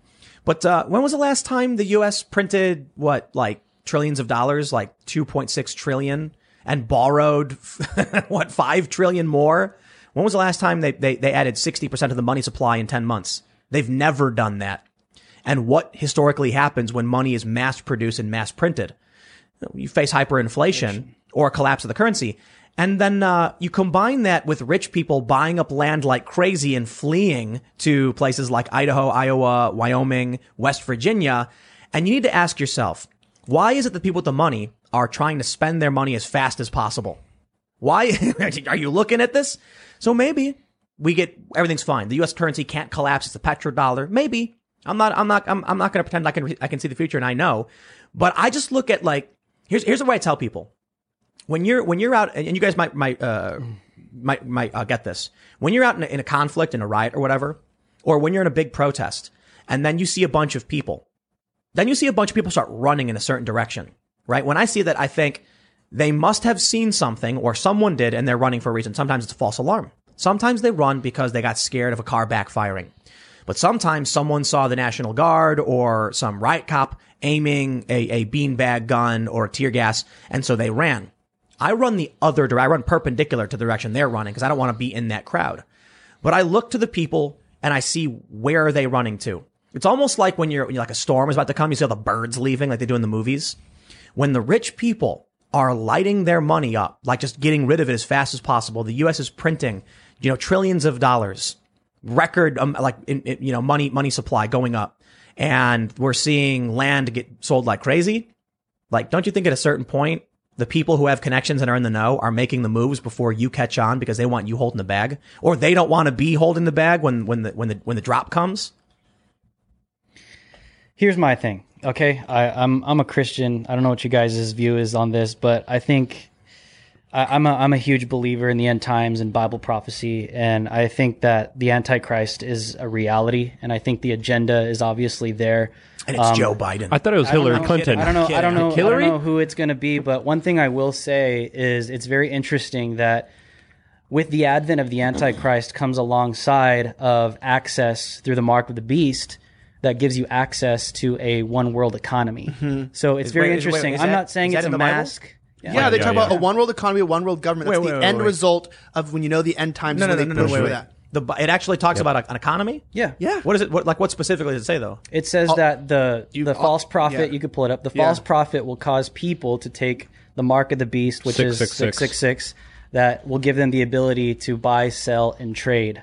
That will allow them to access the economy at the time. So I think it's interesting that we're seeing a lot of stuff with the masks. We're seeing a lot of Well, stuff. With we're the also seeing specifically an mRNA vaccine, a new technological advancement, with many large institutions saying you won't be able to participate in our economy unless you have this Yep. vaccine. So that's also another aspect of this to kind of And in know, Bible prophecy, that's that's the final showdown. You won't be able to access the economy without the mark of the beast, which is an act of worship to pretty much Satan in the flesh. Yeah, I was gonna say, and, it, and even from my understanding, though I don't have it up here, it also comes up in Daniel and Isaiah. They ta- the whole point of bi- biblical prophecy is that not only will people be trading and, and be given in marriage, world will be like it was, but the key thing is is that the Antichrist is meant to bring the world together into one world government, and then he'll sit on the throne in the temple rebuilt on the Temple Mount in Israel, and he'll call himself God, and people will follow.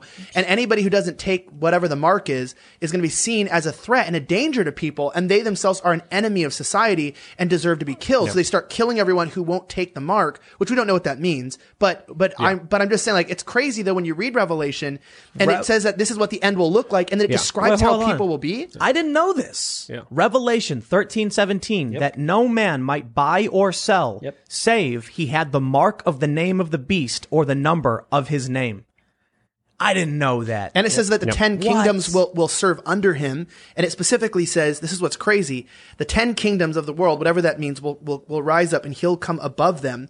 And there's this idea that this is what he brings together. And this is why anybody that is, that is coming against him is coming against the global order. And therefore they are a threat to public safety. And that's why not only can they not buy, sell, and trade, but eventually they get beheaded and they start beheading people who, who will not take the mark. And that's like, they'll kill you. It's in an act of worship to the Antichrist being your God. That's why you have to take it. This was why a lot of right wing Christians have always been against the kind of larger term New World Order. And when you look at them, there's always been a congregation of individuals who are uh, church going that usually do speak about this, you know, in, in, in a very large extent. So what you're saying makes absolutely sense from what I've been hearing for, you know, since the 90s people were talking about this. And more and more when you look at current events i mean you can make many different correlations. You could have many different understandings. But i think what, what everyone here is saying is that these are definitely interesting times to say the least and definitely times that will test everyone in, in many important instances. I mean, you got to think about it. When you read like the Bible and you look at Bible prophecy, Satan himself literally wants to be God, right? When you read certain passages of Lucifer's fall, he wanted to be God. He wanted to ascend above God. He wanted to be worshiped as God himself. So when you take a look at the entire scope of scripture through the Old Testament and the New Testament, you'll see Lucifer and Satan himself mm-hmm. literally mirroring what God has done or what God will do. So he will declare himself to be God in the temple in Israel because he wants to be worshiped as God. And the whole tie with the economy, with the one world religion and the one world economy taking the mark of the beast, is in the Old Testament, you would see that God instructed the Jews, he would instruct them to write Bible verses on their, on their arms or on their foreheads. And still to this day, you see Hasidic Jews, uh, Orthodox Jews that still put Bible verses on their foreheads or even on their arms. They walk around with that. In the end, Lucifer is going to use the Antichrist to do the exact same thing to give people access to the economy. But what's the real tie there?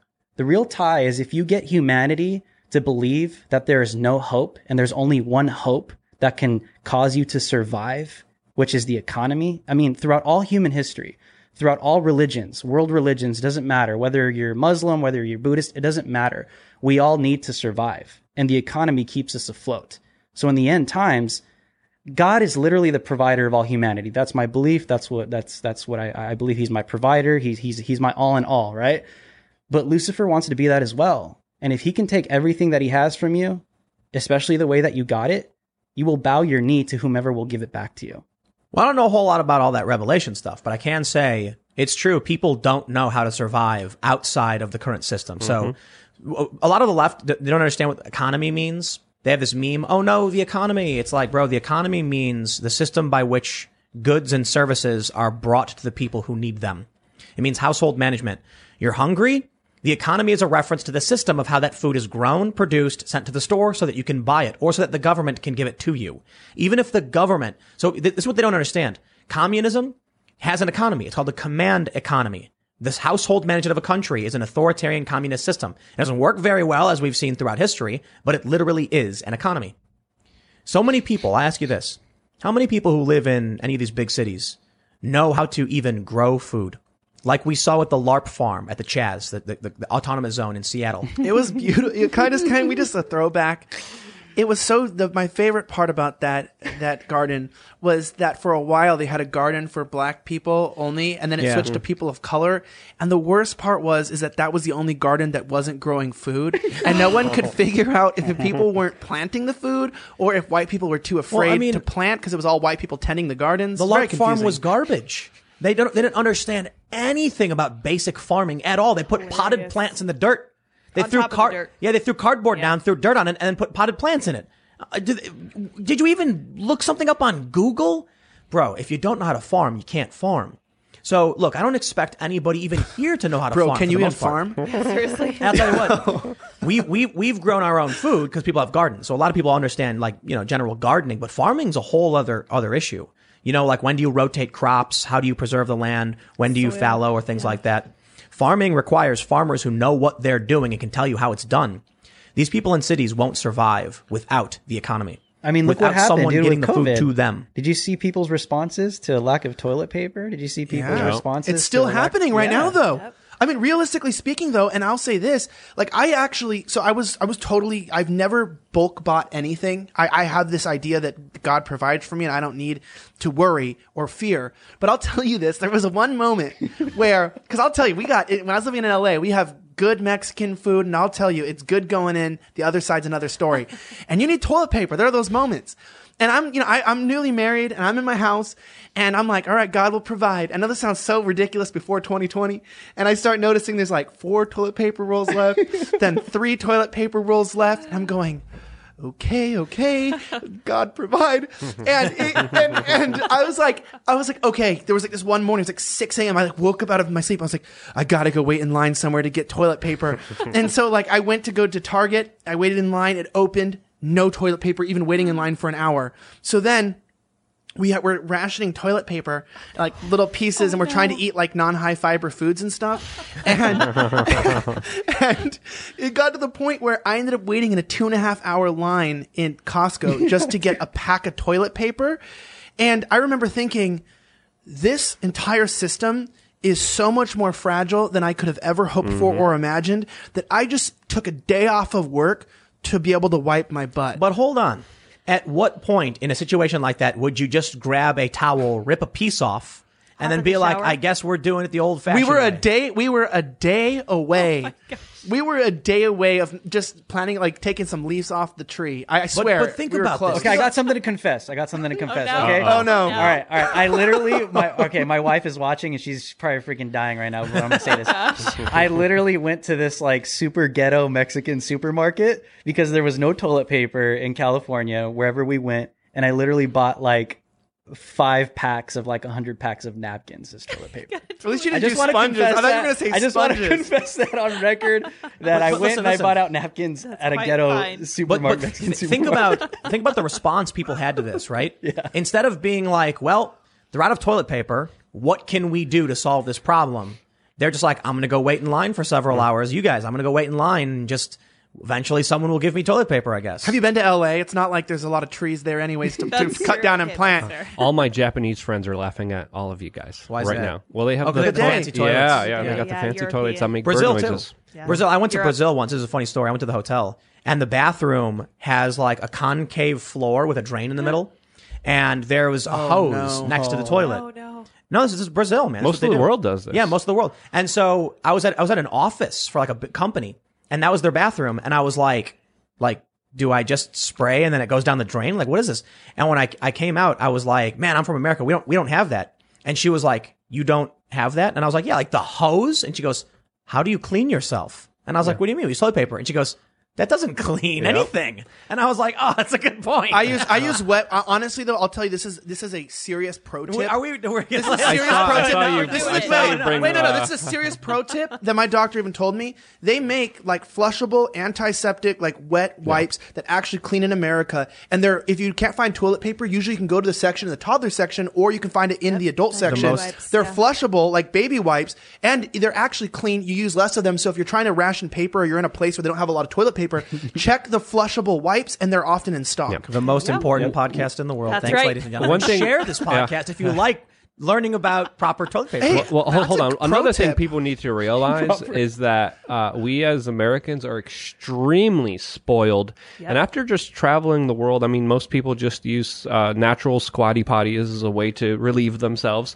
No one here at this house, by the way, uses a squatty potty. I'm That's disgusted. I'm no, I disagree with you. But another thing to really kind of think here is that we are not resilient. A lot of people in, in like places like Mexico that, that have went through economic collapses, people who have to wait long lines just to get their money, just to get their biweekly, bi-monthly paycheck. They are resilient. They are prepared for everything.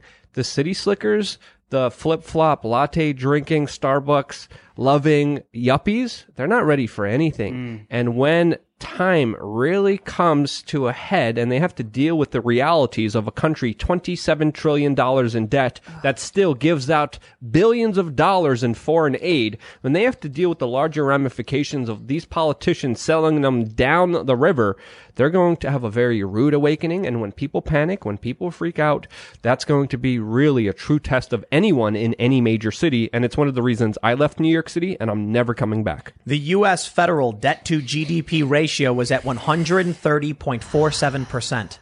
130. In 2000, it was at 59%. In 1980, it was at 34. Thanks, Donald Trump. That's what Rand Paul was warning. Rand Paul, remember the big speech on the stimulus package, the stimulus bill? That's why, dude, we, we can't afford stuff like that right Nope. now. Especially giving, I mean, no, it's nothing new that we give billions of dollars of foreign aid away, but it's like in the midst of this pandemic, all of a sudden we're giving billions of dollars to Pakistan for gender studies or. Yeah, but it's not even aid. It's it's speedboats for Sri Lanka. They call it Yeah, it's aid. one point three. What is it? Uh, it's it's a huge, exorbitant amount, not just to Israel, but other countries like Egypt, Sudan. There's so many of these countries just getting handouts. And where does this money go? It usually doesn't go towards even that country. It goes towards the middle person, the bureaucrat standing in the way that stifles it in for themselves, their friends, their special interests.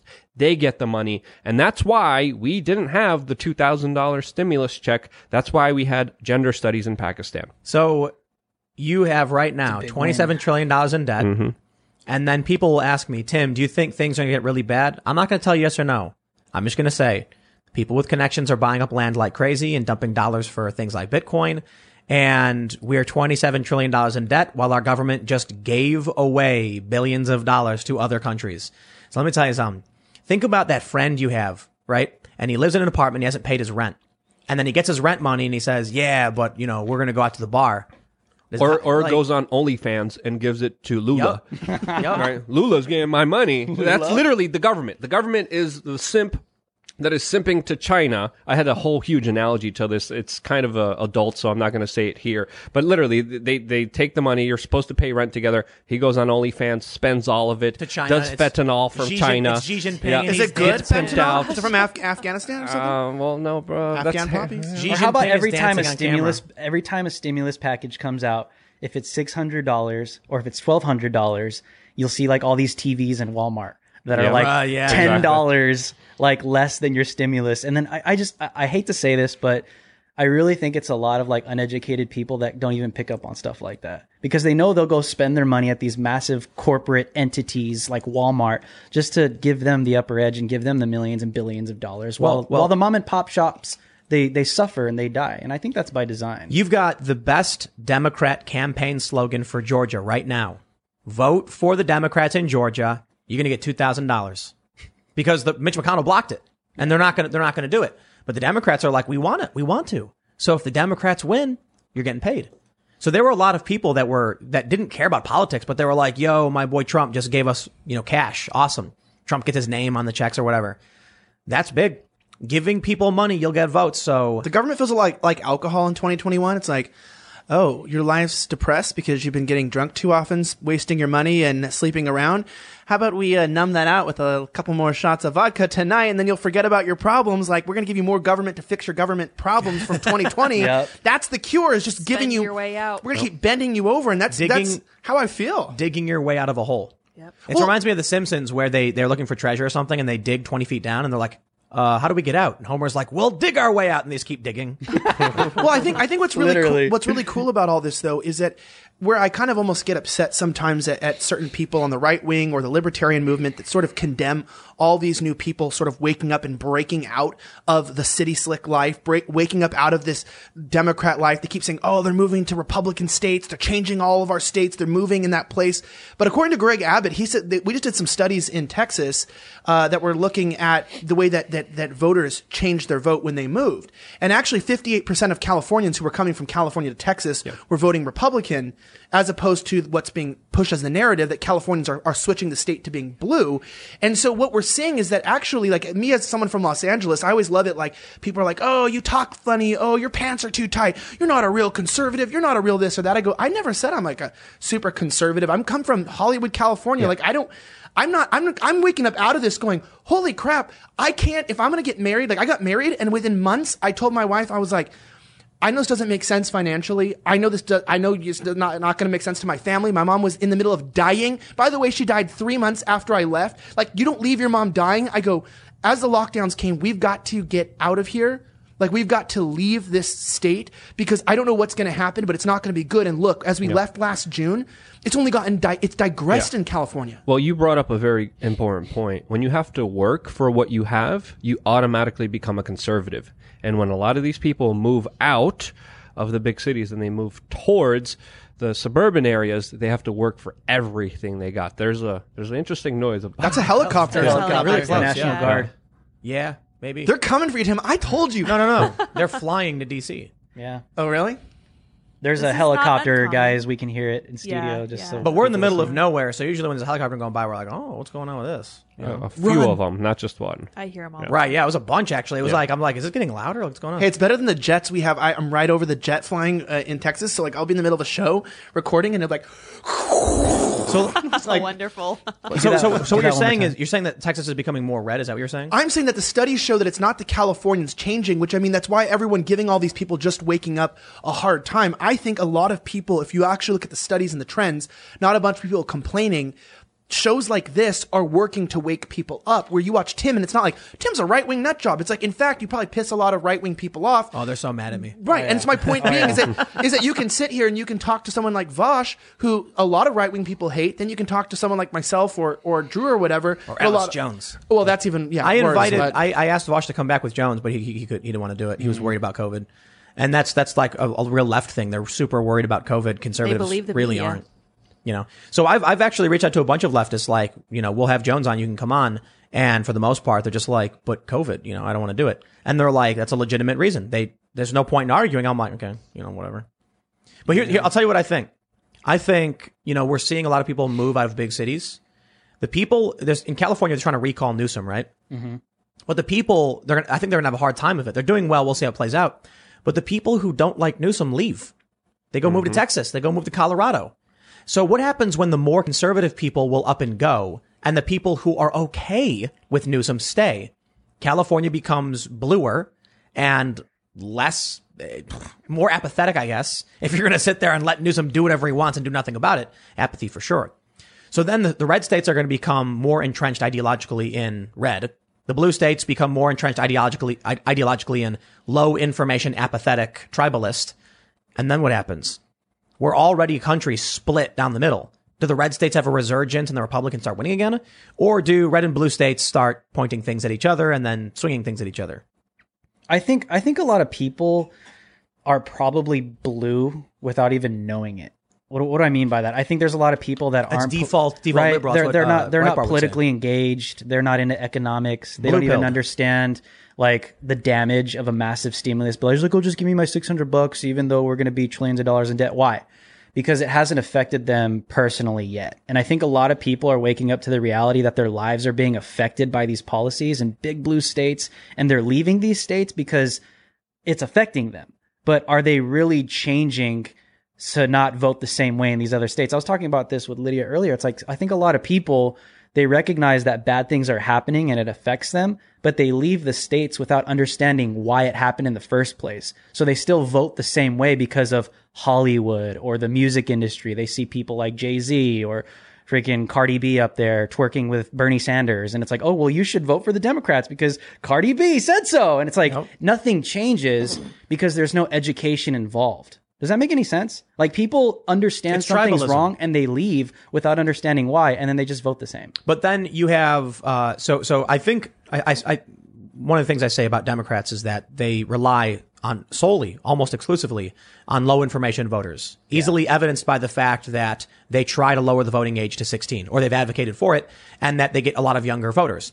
Clearly, these are people who haven't had uh, serious work experience. Many of them haven't even paid taxes. A lot of these kids who graduate college and then tend to vote Democrat haven't worked a job, or they may have worked some job, but they don't really understand what it means to run a business and pay taxes and to pay employees and pay benefits and all that. So they vote based on the on, on their interests, and it's very simple. If you spend your life in an institutionalized learning facility where everything is provided for you and you follow the rules of the authority, what are you going to vote for? Institutionalization, the everything being provided from uh, to you by the authority and following the authority as you know verbatim, as they say. Cons- conservatives and uh, non-college educated people are people who they, they, they mock and they, they'll insult. Aha, you're working class. You didn't go to school. You're so dumb. You know, uh, Democrats are smarter. It's like, or actually conservatives tend to be people who are self-reliant. They'll go out, work for themselves. They'll get a job. They'll pay taxes. They'll start a business. They don't go to college. So that means they have to support themselves somehow. So they're not in institutionalized learning facilities where the authority is telling them what to do and providing for them.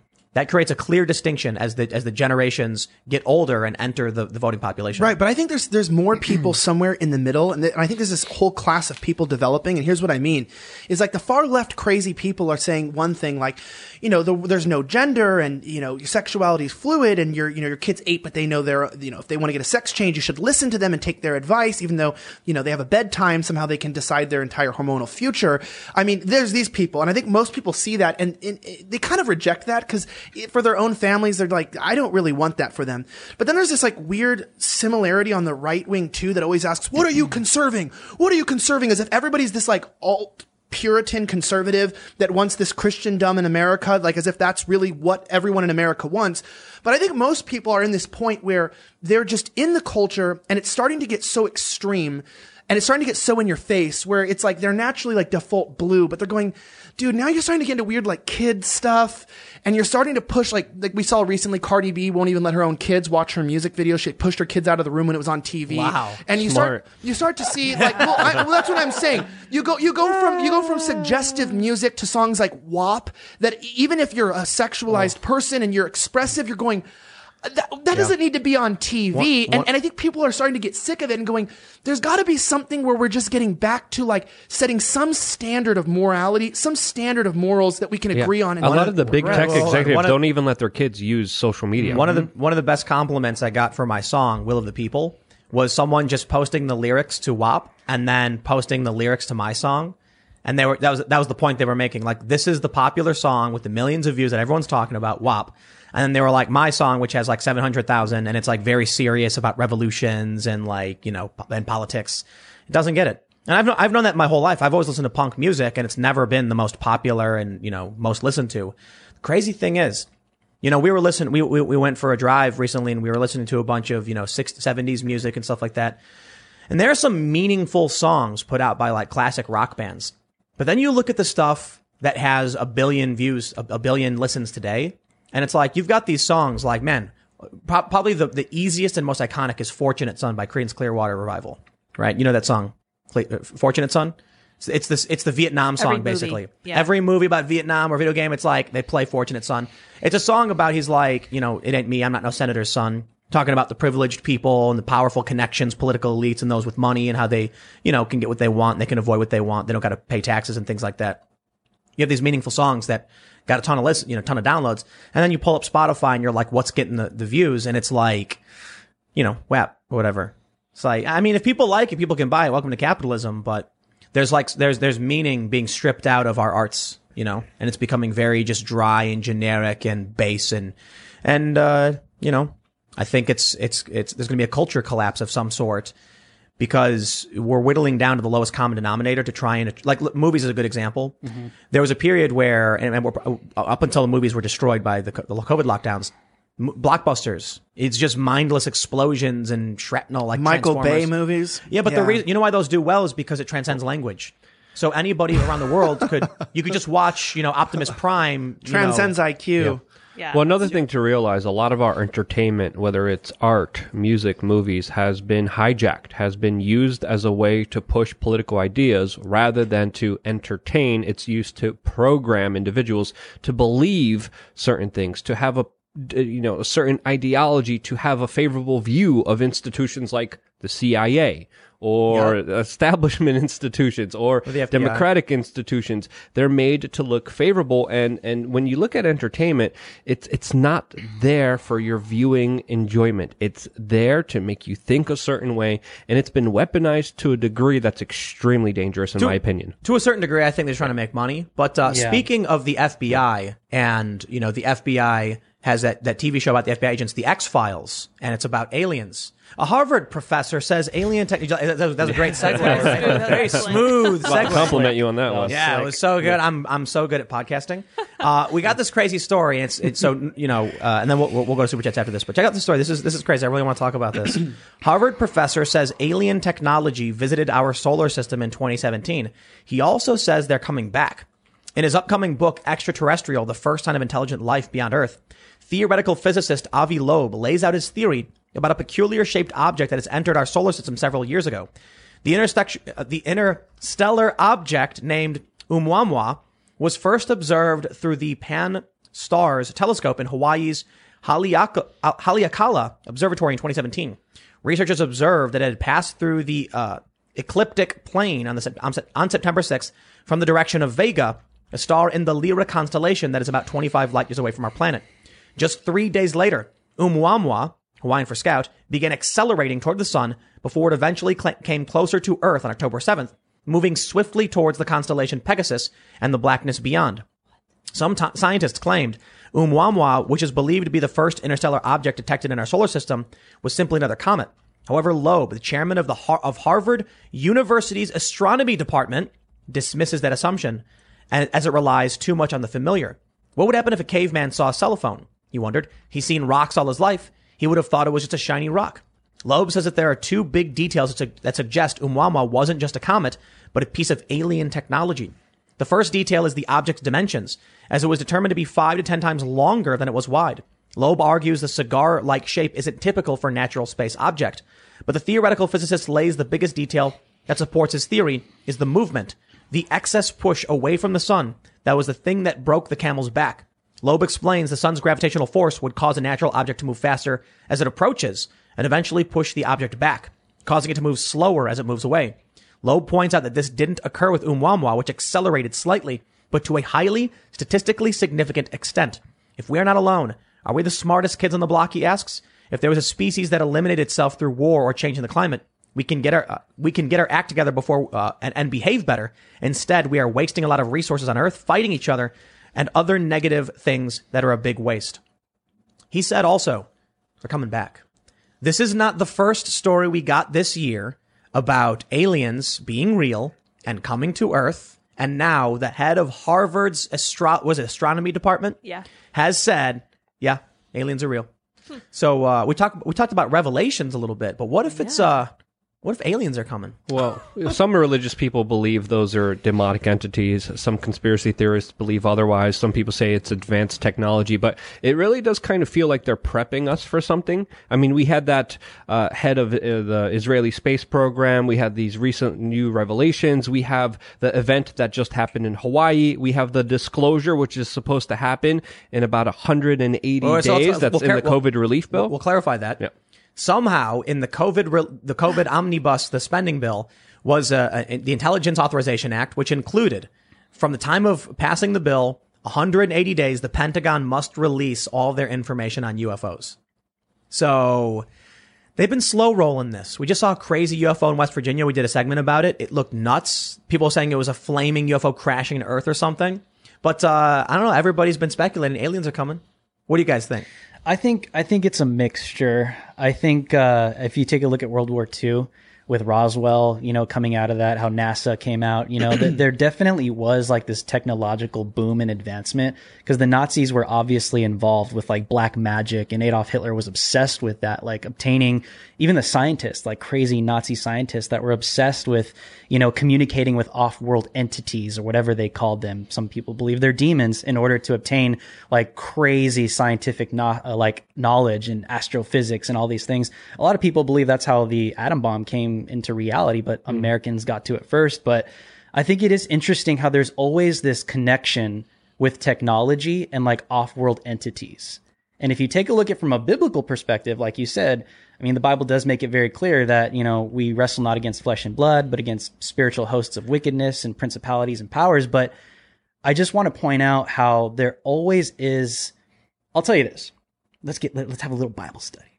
The number one thing that I believe when you take a look at the Garden of Eden, where Eve was deceived, what was the one thing that he tempted her with? One thing was that she would have some kind of super knowledge. There's always some kind of temptation with an expert knowledge or a, knowledge that goes further or wisdom that takes you beyond. Like DMT. Exactly. He offered her DMT. And that's what that's what I'm that's what I'm saying is like they're always whenever there's UFOs involved or some kind of spiritual entities involved, there's always this offer of like an advanced knowledge and then an advancement in technology. And I think I don't have you guys seen the Bob Lazar documentary on Netflix? Oh, yeah. Right? So I definitely think there is some kind of technological advancement. I mean, have you guys seen like throughout Trump's presidency, he'll come out and say if, if you guys he'll threaten nations, he'll be like if you guys keep doing this, you guys are going to see like you know, rain and fire like the world has never seen before. I definitely, and then the Space Force came, right? I definitely think we have something that other nations don't know what it is, but where that knowledge came from, I personally believe is supernatural.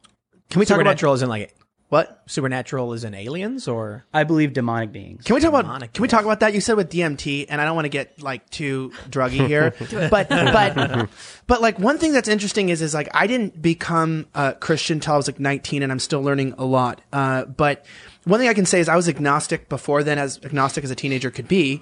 Uh, but I rejected a lot of spiritual things. My my background is in science. I went to university in that. I've always been a, a man about like s- you know the physical and what you can measure and the methods that go in, into that. Something that science no longer is. Um, but I remember that one interesting thing that, that I didn't expect to was to kind of get into experimenting with drugs growing up. And, you know, I remember doing drugs like ecstasy or smoking pot and those were fun. Uh, but I remember, I remember the first time that I did, I did mushrooms. Uh, you know, I was younger and I remember there was, there was nothing like that that I'd ever done in my life. And the psilocybin and that feeling, I, every drug that I had consumed, every substance kind of numbed or altered reality, but I had never felt like I wasn't myself before living in a new world until I had taken mushrooms.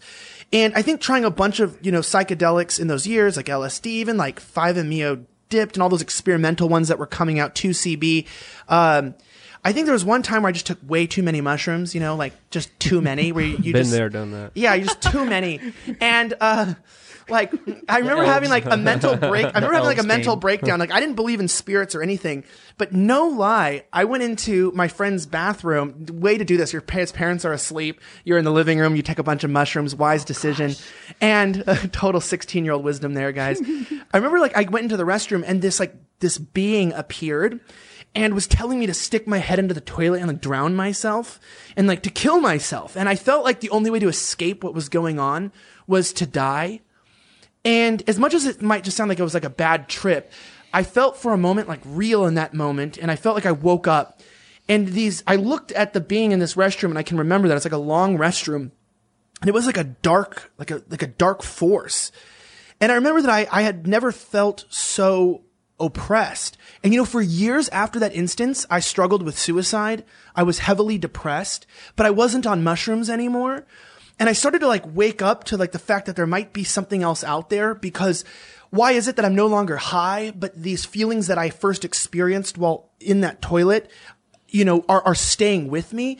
And I think that there's some validity to the fact that I think that spirits are real. I think that there is something that is, that is genuinely real and out there. I know a lot of people say it's not true, that it's just a trick of the mind or a hallucination. But the reality speaking is when you talk about people's trips on, on hallucinogens, why do they all see the same things? You know, why is this not an uncommon experience where people see dark forces, the devil? I mean, but coming into this with aliens, it's like, I just, no, We're all I- human. No, I, well, it depends. It's not all unison. It's not all No, the no, no, same. but some I- people have positive effects. Some people Well, have I had negative I had effects. positive effects Yeah. mostly. I'm just saying, but when you come down to this, I started like realizing there could be more, and I think that I had a genuine conversion experience while I was sober. When I was 19, I was on the toilet. I'm not, not even joking. I was on the toilet and I was reading this book, Why Grace Changes Everything. Not trying to become a Christian. Not trying to like. It wasn't like in some like tent revival meeting. It wasn't emotional. Hmm. And then I had just like something clicked where like I realized that all the pain that I felt, the depression, everything could be forgiven in a moment. You can say that I was, you know, that it was fake, but it was real to me. That I felt something shift in my mind and my heart that I can't ever deny, where I began to become aware that God was real. He was in my life and I've never been the same. And so sometimes I wonder the people that doubt that there's something else out there, maybe it's just they haven't experienced anything real or they've been around so many frauds who are trying to, you know, sell something to them or like, you know, they, they're just basing off of a hallucination that that's why they don't believe. I think there's like a split in that. I'm I've met people who have told me that uh, they've communicated with other beings or something like that. Like I had one guy who told me that he was a drug addict, he was wasting his life, and then one day he was in the woods and he felt a voice inside of him coming out asking him, "What are you doing? Why are you doing this?" And that was a profound spiritual exper- uh, experience where he became very, very Christian and then turned his life around, got off drugs, started working. And he was just like some punk rock dude. He, he kept to, you know, his love of punk rock, but he opened a business and he just totally got away from drugs. And he was like, I know you won't believe me when I say that it happened, but it doesn't matter. It happened to me. It's my experience. I can tell you what I experienced and it's your choice if you want to believe it or not. And he was like, and I understand most people who hear that are going to say, that's crazy. There's no way that happened. And he's like, but I'm telling you, a voice came from the center of my being telling me this. And I was like, I mean, I believe you. There's two ways to explain it. You had a spiritual response because uh, an otherworldly being was telling you you're destroying your life, or you took too many drugs. Either way, it helped you, so it's a positive thing. I think you know, just kind of roll with it. And I'm I'm not going to come out and rain on your parade and be like, no, you're wrong, you're crazy. I'm going to be like, hey, man, you're doing really well for yourself. You've you've turned things around. Whatever it was, it worked and it helped you. Yeah, I think we also need to realize that everything is energy. We're very energetic. And to think that it's only in the dimensions that we see it under, it's kind of naive because there's a lot more happening that we don't even perceive, see, or feel. And there's even a lot of theories out there and even official scientific studies that talked about how it could have been things like psychedelics, like mushrooms that have propelled civilizations, that might have actually started religions, that might have actually. wars. Uh, I don't know about that one. Uh, do you have a specific reference that No, you're I'm just saying about? people doing drugs, going crazy, and then well, well, know. depends. Well, we have meth, which is you know, it depends what you also new, see though, see as a drug, because uh, again, people see psychedelics in, in in a scientific term not just as you know a, a drug that you take for fun, but there also have been a lot of medical studies recently that correlate a lot of significance when it comes to brain development and dealing with issues like PTSD and depression that have been very profound and very important when it comes to this kind of psychedelic space, which kind of, according to many people, merges this physical and spiritual world and lets people see this veil, whether good or not. And I think it's, I, and I think personally, my own personal opinion, there is something way bigger. There is something greater. There are entities that are good. There are entities that are bad. And I think, I, I think that's something that I Why personally is it believe overtly myself. positive and negative? Like that's one thing that Yeah. I've, I've always questioned, and maybe you can help me with this. When you see people like claim to have experiences with spiritual beings, taking aside the totally kooky people who you're just going, you're grifting, you're trying to get money, or you're selling me something. Let's take Mm-hmm. genuine experiences, whether it's on ayahuasca or it's like a Christian experience or even some sort of like a Buddhist experience. Let's take the spiritual.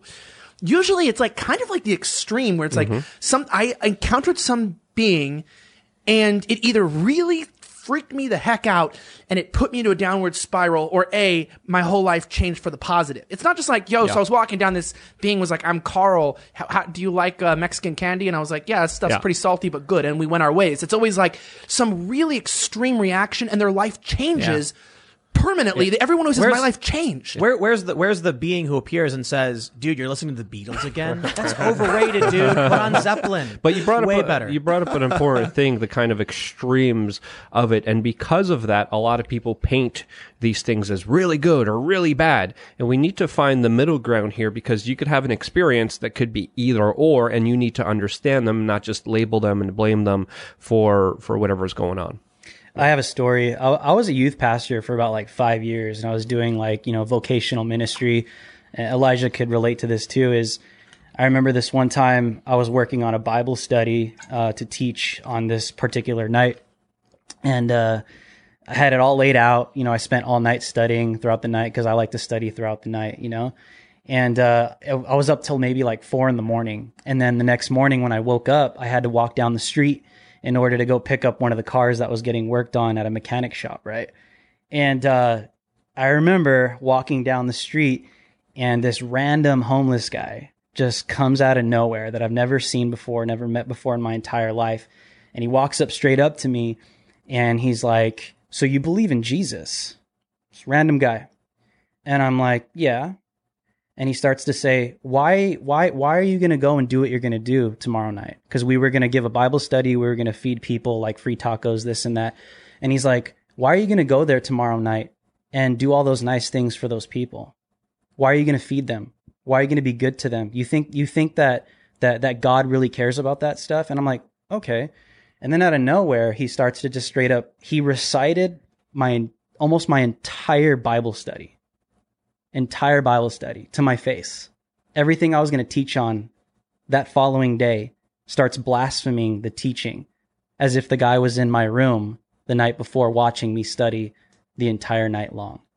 And when you take a look at demonic, you know, uh, entities and the way that they interact with people in the scripture, is they always blaspheme Christ and they blaspheme anything that has anything to do with Christ. And a lot of people don't understand that, you know, in distant religions, they'll call them watchers or, or they'll call them, you know, the, the ones that are always listening in. But people need to realize that whatever your interpretation is of it is why does it always have to blaspheme God or blaspheme Christ? And I kind of want people to just think about that that are listening to this right now because I find it interesting. Those are, I, and I could tell you guys some crazy stories, dude. We've had kids in the ministry, 12 year old, 12 year old little kids, demon possessed out of their minds, eyes pitch black, literally eyes pitch black, 12 year old little kid, about maybe 92 pounds, 95 pounds, literally physically lifting up like pastors that probably weigh like 230, 50 like pounds. possessed kids. Possessed kids s- speaking. I've seen speak- people possessed too. I didn't believe until no, I saw it. No speak way. this. Yeah, I'm dead serious. This kid was like 12 years old, was speaking in a grown man's voice, speaking in Spanish, perfect Spanish. Wasn't even Hispanic.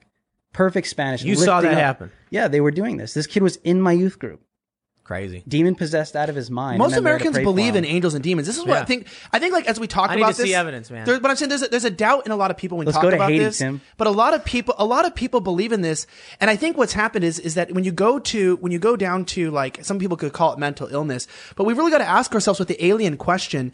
You know, it's so funny that like Christians are always like, you know, oh, there's no aliens, but then they're telling everyone to believe in angels and demons, and then you have these people who are like, God's not real, there's no angels and demons, and they're like, but there's aliens on the other Right. planets. It's like, well, it's all really shows something. In, it's interesting in the human condition and brain is that there's something in us, whether it's from conditioning or something in nature, to where we like feel like there's something else out there. A lot of America, I think it's more Americans than not believe in this. And so it's just an interesting thing to me is that these stories come out. The reason why they're even they're publishing them is because they get clicked on, Right. And it's just like, but we can't prove them per se unless you were like maybe there with him specifically. So it's like I don't, It's- I don't know what we can do here. It's trust. I remember when I was uh, when I was like 19, I was talking to this religious guy. So I grew up Catholic, and then I left when I was a kid. Did you? then- yeah, you didn't know that? no, I didn't know that either. Yeah, yeah, yeah. Catholic school, and then, uh, but I once I was a teenager, it was like out the window. Yeah. Really, really atheist. And then I met a guy and he asked me. He was like, you know, we were talking about religion, and then he said, "How do you know you're breathing? What are you, what are you breathing right now?" And I was like, "Air." And he's like, "Yeah, yeah, but like, what is it?" And I was like, "Combination of gases: carbon dioxide, nitrogen, oxygen, mostly nitrogen." He's like, "Oh yeah, crazy. How do you how do you know that?" And I was like, "I learned it in school." And he was like, "But like, did someone in school tell it to you?" And I was like, "Oh, my teacher brought it up. We read it in a book." And he goes, "Oh, you read it in a book? You believe that book?" And I was like, "Yeah, I do." And he was like, "I read in a book that Jesus is the Son of God and that He came, you know, died for our sins and all that stuff. Is is, is my book wrong and your book right?" And then I sort of laughed and I was like, "I get your point." And the, his point was, while there, you, I think there's le- legitimate and valid reasons to trust science and why I will look at a science book and talk about, you know, elements and all that stuff. People have people in their lives they trust. They have experiences they've seen and things they trust and they believe it. You haven't experienced what they experience, so you think something different. How do you know they're wrong unless you can prove a negative, which you can't do? So it becomes very difficult. His ultimate point was like, look, man, there are a lot of people that read this book that told them these things and had people tell them that it was true and they believe that. They believe it. They've experienced it. The experts told them. You think the experts tell you, but he's like, when did you pull up an electron microscope and look at that oxygen, that, that, that molecule, that atom? And I was like, I never did. And he's like, well, shouldn't you? If you want to believe in it and you want to claim you need to see the evidence, when was the last time anybody who claims to believe in science actually did the experiment to prove it to themselves? They didn't. So before you start talking about how you think someone else is wrong because of their religion, the first thing you can do is actually do the experiments to track radio waves. And you can do it. You absolutely can do it. But people don't do it is the point. So this guy wasn't like a religious zealot or anything. He was making a point about philosophy and how you've got a lot of people who think they're smarter than other people. And it could be a religious person who thinks they're smarter than those who deny the religion and say, Oh, you just don't know what you're talking about. And you've got these people who say, Oh no, you're crazy. You know what you're talking about. I'm smarter. When in reality, it's just people who they trust, what they believe, what they've experienced. And sometimes you can't change that. It's crazy though. And it, it really, you know, helped shape my view of everything. Like, you know, this guy was pretty religious, but he was making his point. Because science is incomplete. And I think that that's where, with all these views, when you read stories about aliens where people come into this, is I feel like this, the question of aliens is actually more philosophy and spiritual than it is a scientific question. A lot of people talk about science like it's a religion, you know, like, do you believe in, in this? And they don't realize that the science is, is so limited in the fact that it's just testing the physical world to, you know, through hypotheses to create theories. And I think that people look at scientists and bureaucrats today like the bureaucrats are like the, the priests or like the gods, and the scientists are somehow like the theologians studying and predicting Well, the world. specifically right now with the left saying the right doesn't believe in science while they literally ignore the lockdown science and ignore the World Health Organization. They selectively choose what science they support and what they oppose. I'm like, I have a degree in science. What do you have? And I ask people that. I mean, it's not that extensive, but it's like, to be honest, it's like I can tell you that it's genuinely a very limited thing. But science today isn't even science. It's just predictive programming of like Well, whatever they want you to believe in. science today is very political. Yeah, And but I'm just saying- political for a long time, and, and that's and that's the left who have been. I, so I used to work for environmental nonprofits, and the left was always complaining about researchers that were paid off by you know major corporations. That's that's they- they've been. Oh, those those scientists do that study. Well, they were paid off by big oil, and I'm like, okay, like, well, so that you don't believe the science? Is that report wrong for your political reason? That's why I've always been like, yo, these the people just want power. They'll claim the science is on their side if it supports what they want. Mm-hmm. That's just about it. We got to go to super chats if we because we have not already. So if you haven't, smash the like button, share, subscribe, all that good stuff, and uh, we're gonna go into super chats. So thanks for hanging out, everybody. We do the show Monday through Friday live at 8 p.m. Let's see what people are saying. We got uh, the first super chat of the day. Jonathan Galterini says, "I just want to say I love you and be nice to your co-stars." I'll try. Luke, Yeah, you son of a gun. son of a gun. DJ Zeno says, The tree of liberty is thirsty, Tim. Yikes. No bipartisan banking schemes. We choose peace, love, and freedom. Let's see. Flimsy Fox with a big ol' super chat says, Hey, Tim. Uh, they say that they're a gay, furry leftist who supports Trump and actually support. I'm, I'm not kidding. Flimsy Fox says they support Donald uh, Democrat policies, but left the left as soon as quote soy boys started playing dirty and starting riots. I mean, look, Welcome. there are a lot of people who left the left for these reasons. There are a lot of people who supported Trump who are actually populists, but will choose to support Trump over the establishment because establishment won't deliver. The furry, furry gays. So let's see. Uh, Colin P says, did you catch in the Trump phone call that the Georgia Secretary of State said their comparison between Dominion voting machines and their hand retally were virtually the same? Was that poor word choice? Is there something here? Well, it's they're not the same. You know, that's the issue. Logan Orr says, for the love of God, Tim, I'm begging you to stop pretending you know how the military rank structure works. You're amazing at making non-NCO sound like mindless NPCs. Why? What did, what did I, what did I say that made, uh, non-NCOs? So just Non-commissioned commissioned officers. officers? Well, it says non-NCO, so non non commissioned officers. I think it was when you were talking about the National Guard and the coup. So I actually lived on a military base, and uh, uh, I lived outside of one, Yeah, in Colorado. and that's what my experience is based on.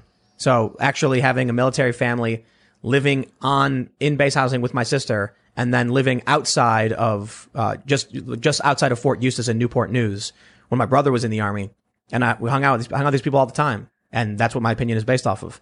So it's not like it's a it's an opinion based on the entirety of the military, but it's at least based on my experience with the people who were there on those bases. Let's see.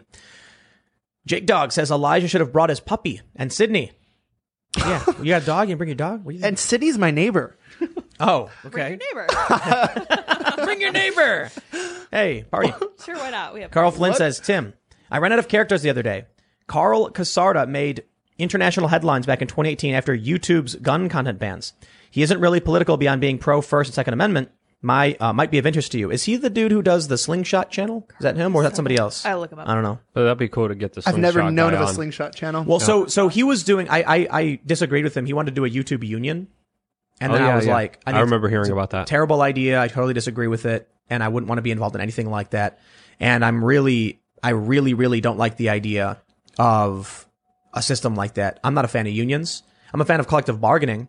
I'm a fan of getting everyone together and then making demands. I'm not a fan of organizing a, a legitimate union structure for YouTube because then you get corruption, politics, garbage, Mm-hmm. and then you can't just work by yourself. And then what, what would happen is, because I've worked inside, I've been in several unions before. I see how the how the dirty politics plays, and I see how the people get their benefits, and then I see how it hinders and hurts the people who are at the bottom struggling to to, to stay afloat. So. I'm not a fan. I don't know why. That, I, I I don't think that's the same guy. I'm just bringing it up. I'm not a fan of that for whatever.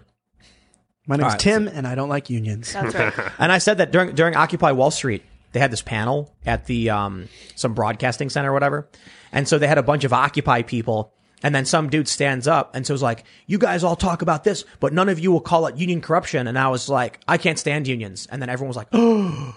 Like what? But you're Occupy Wall Street. And I was like, no, I love collective bargaining. I love it when the workers rise up and say you can't treat us this way and they can they have their right to negotiate. But unions have become something totally different.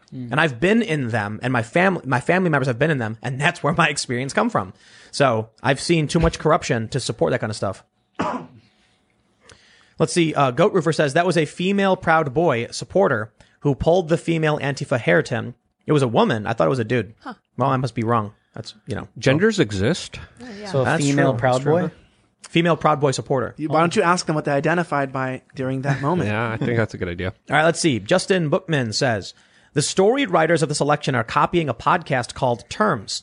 I've been hearing some rumors of a trucker protest against deliveries to DC. It's hard to get guys to go there now. High lids. Unlike some beanie weary- wearer, I acknowledge you're here. Thanks, bro.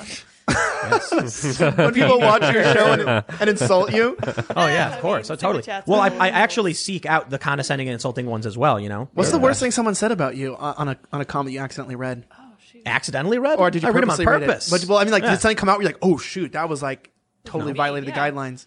Oh yeah, yeah, yeah. Do you ever see that where you read it and you're like, Yeah. oh, I can't read that out loud. Oh yeah, yeah. I'll stop halfway. Yep, not gonna but read like, that. no, no, no. Like when we have guests, like I'll see something and it's like, oh wow, that person's mean. I'm gonna read it.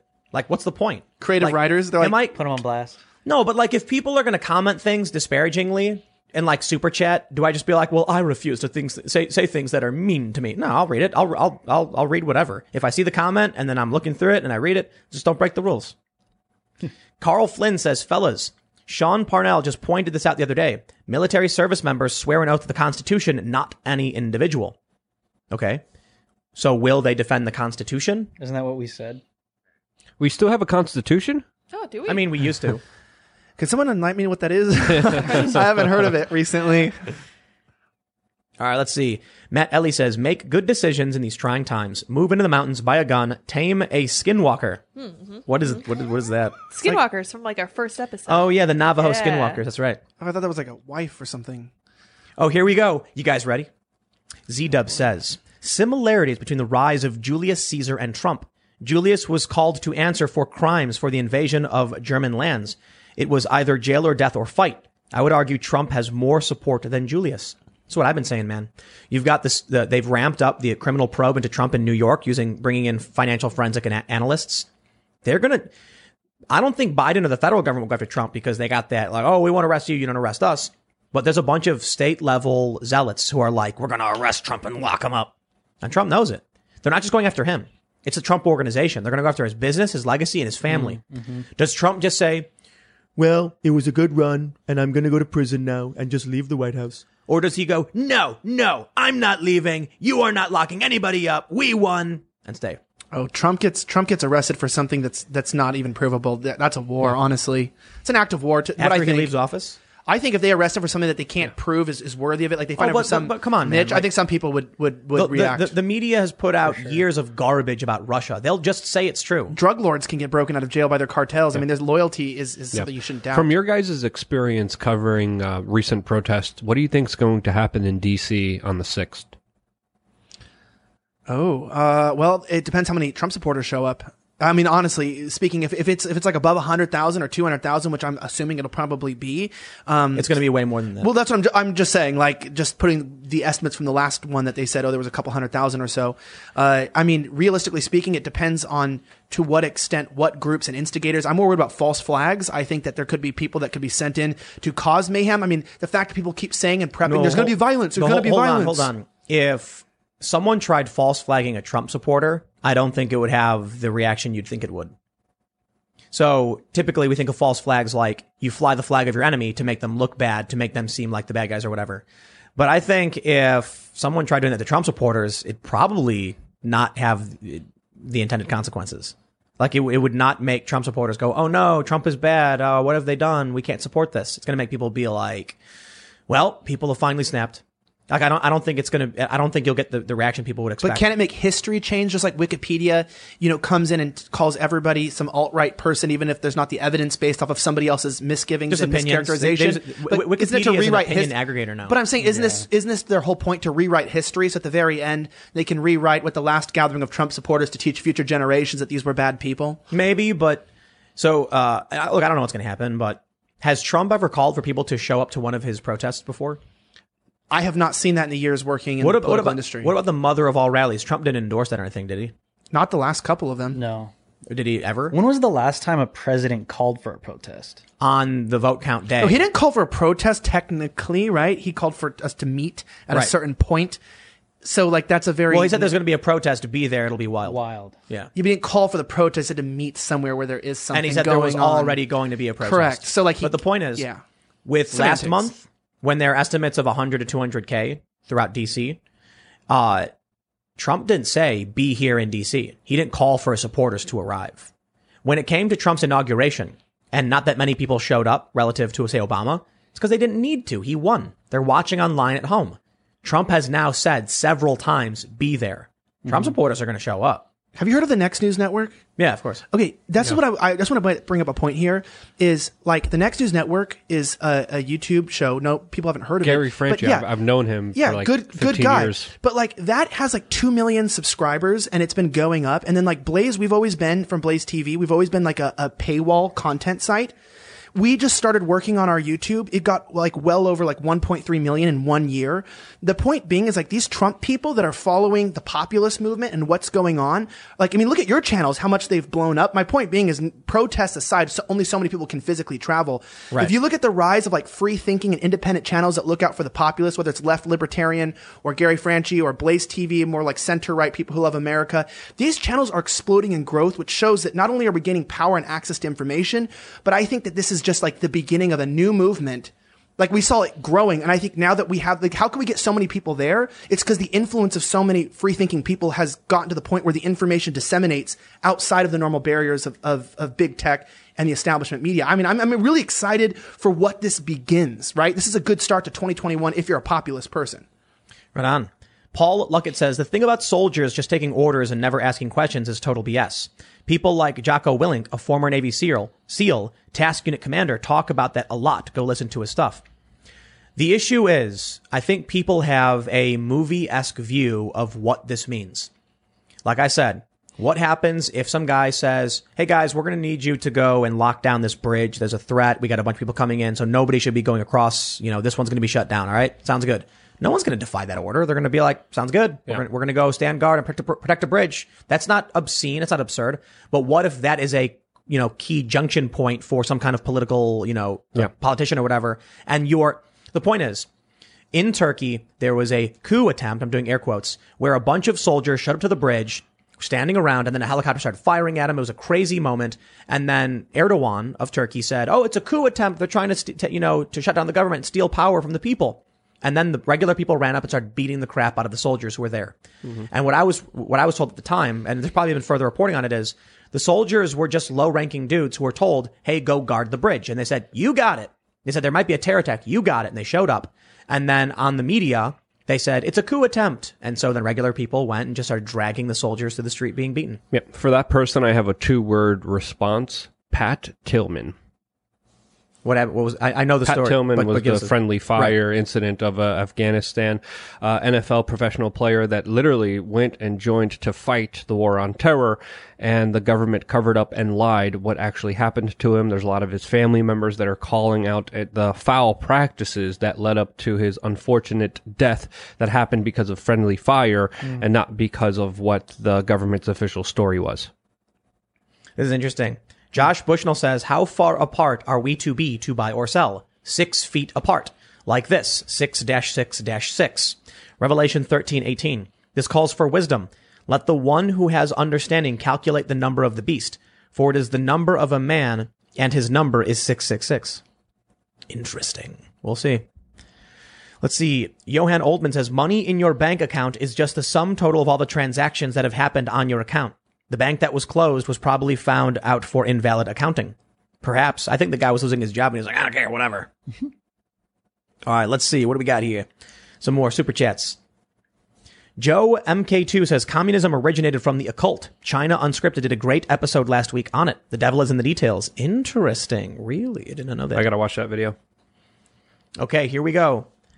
Ray Hummer says wet wipes are actually very bad for any septic system, whether it be in city or rural. I think he says rule. it says rule. Even if they are biodegradable, do not flush them. Personally, cost me $600 in my septic system. Yes. Damn.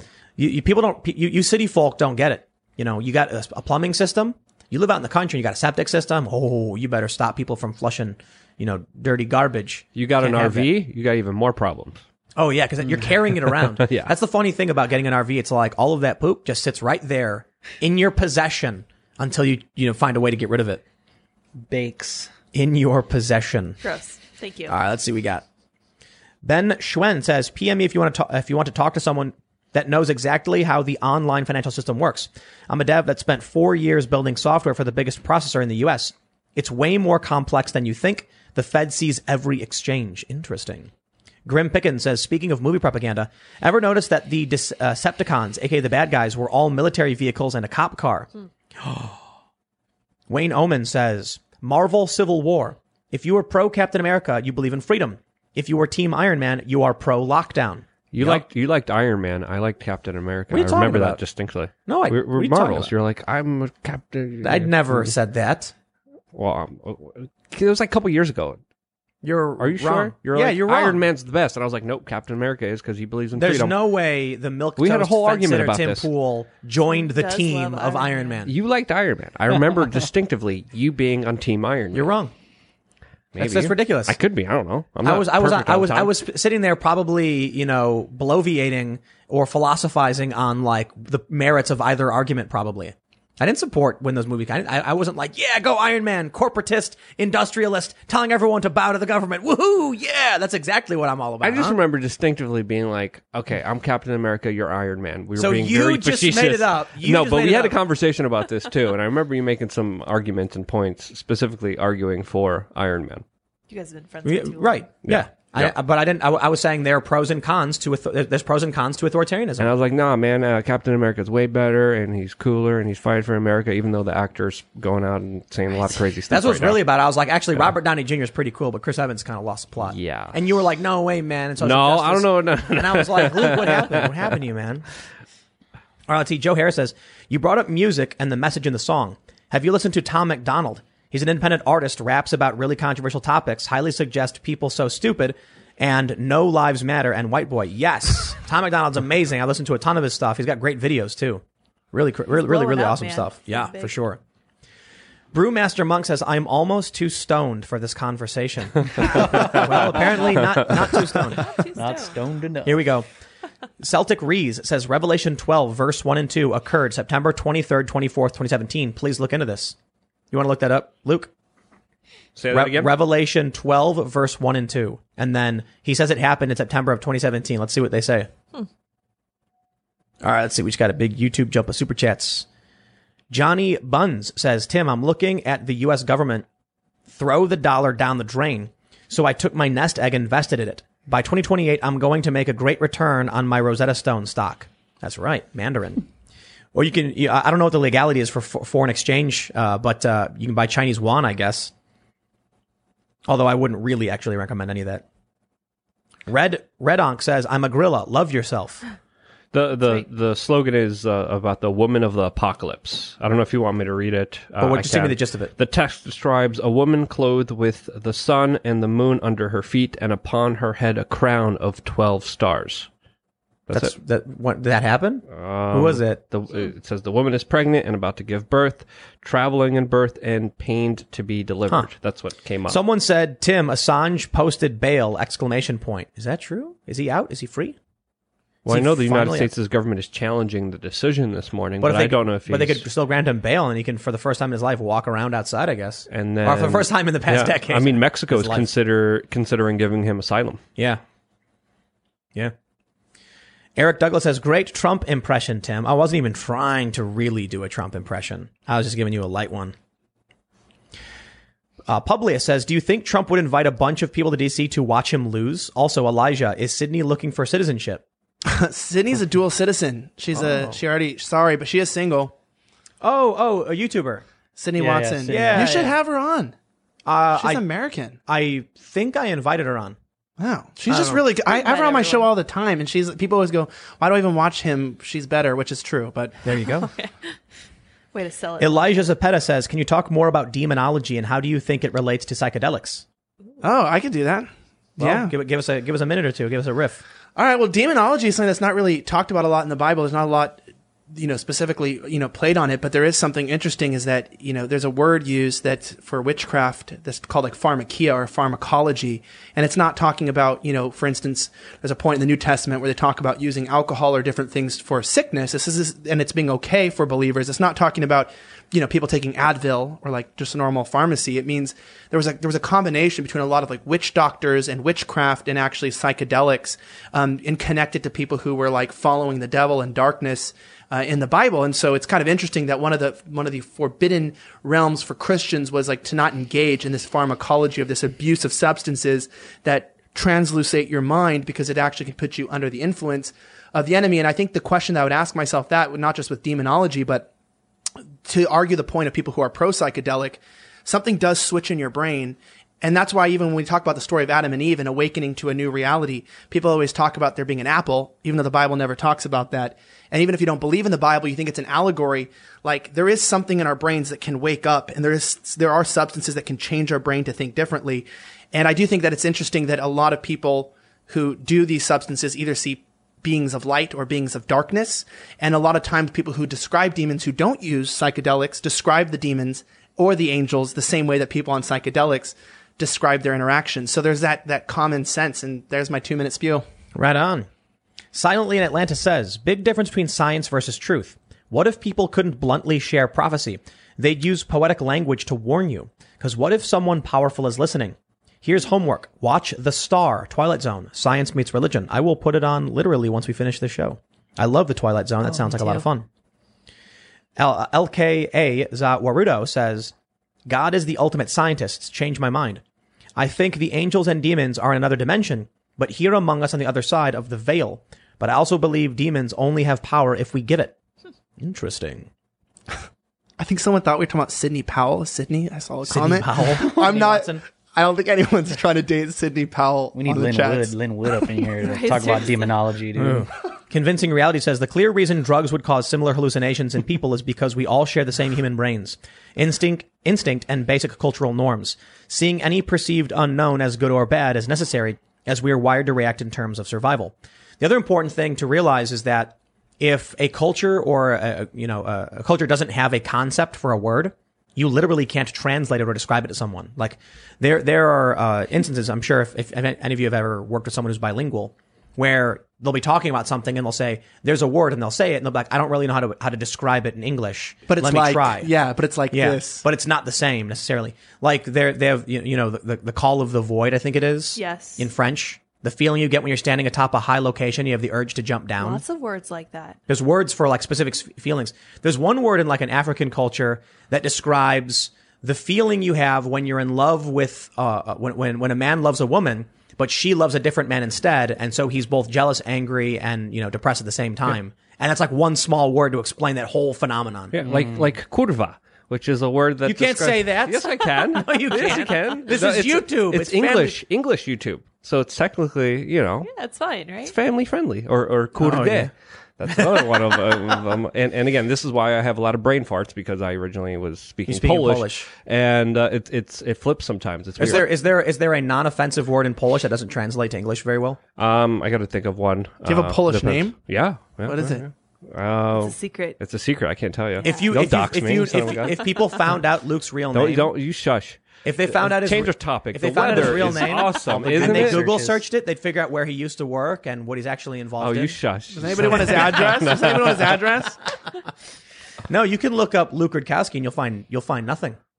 It's true. You'll find you'll you'll find all of it. I've been you'd expect. depersoned. Isn't that cool? You, you can change your name and then just change your identity, and it's actually true. You really can. Yeah, That's you can. Luke found Yeah, out. Luke's real name. People would be like, "No way."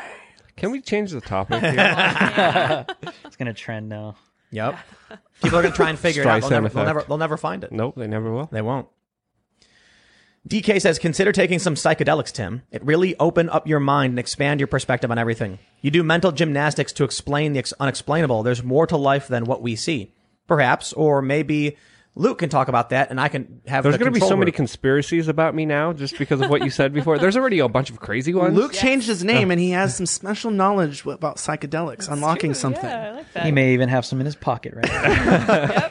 Well, when it comes to psychedelics, I urge people to please do your own research. It's not for everyone. It really has to be something that you truly feel very strongly about, and it's a personal decision that you should make And- for yourself and not be influenced by anyone else. Clearly, we're talking about only in the states that have decriminalized.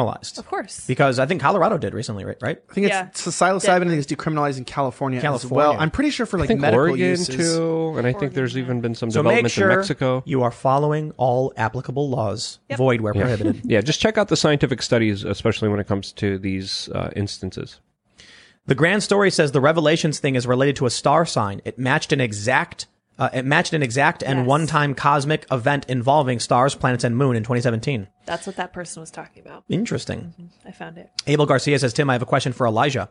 Elijah, I know you're probably busy at the moment, especially with the sixth coming up. But when could we have a second interview? This is Abel Garcia from episode 38. Do you know Abel Garcia is somebody who went through full transition and surgery and then decided that they felt like they were brainwashed and pressed into getting the full surgery and like made to accept their gender difference and they wanted to uh, reverse it all and then end up getting rejected by the trans community and the gay Oh, yeah. community in California and it's like such a it was such a it's like sorry that's a whole other conversation but that's like absolutely mind boggling. I think think that Abel has my phone number. You can text me. SoCal Exile says on the demon stuff, check out a book called Spirit of the Rainforest about an Indian tribe in the Amazon. Interesting. Let's see. Uh, Jay Mill says future guests David Barton, amazing historian, Viva Frey and Robert Barnes, incredible legal discussions. the problem with uh, Viva Frey and Barnes is that uh, Frey is in Canada, I believe. Yes. What is that? Stink bug. It's the devil. He's attacking us. That thing was over here. it's the earlier. Antichrist. he landed on me, little. Just a stink bug. I like stink bugs though. They're really clumsy and dumb. CIA, that's what CIA wants you to think. yeah, They're right. actually little cameras flying around the house. It's a drone. They use dolphins. It's a minimized Chinese. They're the drone. bourgeoisie. All right, let's see. John 117 says, if you want something epic to look forward to at the end of time, Satan will assume the form of a seven-headed red dragon and be slain by Jesus. Is that true? Lots of symbology there. Is that is that is that true? Is, it in It's the- symbolic in Revelation. Yeah, Yeah. yeah. is it? But what if it's literal? Like, what if literally, you know, I'm not going to name anybody, but some like elite, you know, wealthy industrialist just goes like raw and his head splits into seven. and then like literally a dude stereotypically looking like Jesus pulls out a sword and I'd be more likely to believe that's happening than than the lockdowns are working. You know, that's a little more believable. I mean, well, we, you you get a top world World Health Organization scientist saying we should avoid this. We can avoid this. You have to wonder why they're still doing it against the science. Like the it, it doesn't make sense to build us back better, Tim. You know that. Yep. Just like they're doing in Europe. Tom Up Gucci Slipper says, Elijah, pharmakia can also be applied to vaccines. The original and still used vaccine formula was from a fetus. Blood magic is strictly prohibited. Wow. Interesting. Creepy. Brewmaster Monk says Luke is a Rothschild. Oh, Is that true? Dare you? you couldn't insult. You could say anything conspiracies. about my hairline, my nose, my physical looks, but that that hurt me. Had to cross the I'm offended and Triggered? uh, triggered very sorry. much. It's true. That's such an interesting, like modern insult. It's like, Yes, that's, oh, that's you're a harsh controlling one. the world. That's a bad one. Here, this is interesting. Uh, this is interesting. Chris says the staff and serpent, first aid, is the staff of Asclepius. His father was Apollo and his mother was Coronis. The story was written by Ovid. Interesting. Coronis. I watched some really trippy like YouTube video years ago about like the snakes spiraling, and they were like, "Doesn't it look like DNA, like a double helix?" How did they know? speaking of mythology, did you guys see Wonder Woman 1984? Yes. Yeah, It's absolutely sadly. terrible. Unfortunately, Unfortunately. I- you know what I say? It- no, well, look, it was a movie. Like, if you sit down and the movie's playing and you're just like kind of not really paying attention, it's just happening. beautiful main character. Yeah. I mean, Gal Gadot's great. a Uh, wishing rock. it's it's Come on, dude. no, but a human wishing rock is the Yes. main plot. He was a good no, no, actor. no. He was the only good actor. No, I love Pedro true. Pascal. yeah, he's but- great. But this was clearly uh, it was they wanted to make Trump the villain, and they needed to figure out how to do it. And he has that famous line in the movie. Well, I say famous, but like he goes, "I am a TV personality." and respected businessman, and and then and then the guy goes, "You're a fraud and a con man." I am not. I am not a con man. It was like That's okay, pretty good. I get it. you should have been an actor. I know, I? right? I was like, I, I get it. You guys, they, they said they wanted the villain to be Donald Trump.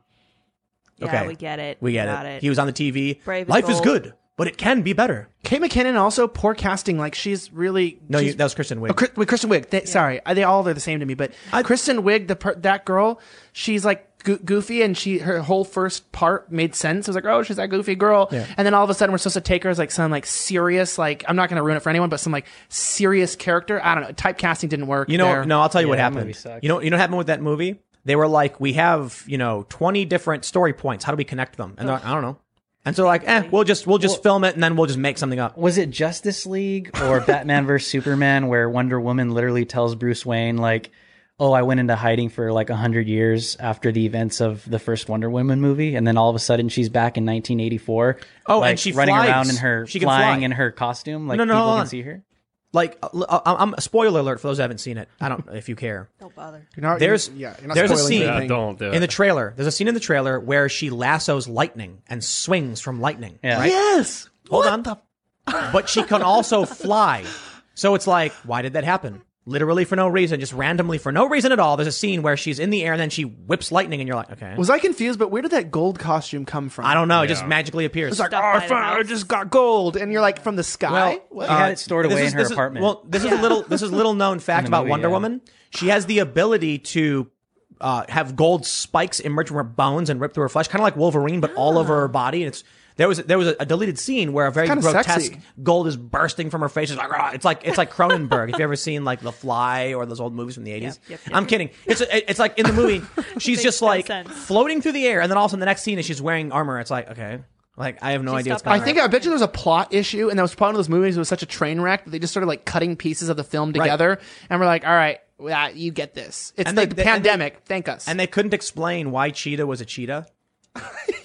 It's just like all of a sudden she's an animal. on the graphics, they lost the budget like three fourths through the movie, and they were like, Yes. "All right, you, we got to use the budget, the budget uh, production house for this one," and it was like not even believable. I know it was like a Yeah. cheetah; it shouldn't be believable, but it was really bad. It's too bad too because I think it's like really easy to have fixed the, what was wrong with that movie if you just like adjust certain things in certain places. But this is true. It's true for so many movies that come out. You know, I think they got ruined. I think COVID destroyed the movie. Like they earlier the year, it was it was supposed to come out in June or whatever, and I think they probably were restricted on doing a bunch of things. They had to do a bunch of reshoots in 2019. They had to do some reshoots in 2019. Whenever you see a movie have to do reshoots, you know there's a problem from the very beginning. You're Yeah, going, they watched "Ooh." it and they were like, "Wait, how did that happen?" I don't know. It's like we just filmed it. Okay, did, who wrote the script? The sound was perfect and the color correction was on point, and you're like, well, there's no story. Mm-hmm. It's just like The- her the- movements, like throughout the air, she's very like robotic, and it's just like, am I watching like Wonder Woman that was made like Actually, 30 years ago. it really was. Oh, what's going on there? Wonder I'll tell Woman you this. 1984. Wonder Woman 1984 has nothing to do with anything DC, and it's and people were saying they've stopped doing the whole universe thing because if you watch Wonder Woman 1984, you're like Justice League makes no sense at all.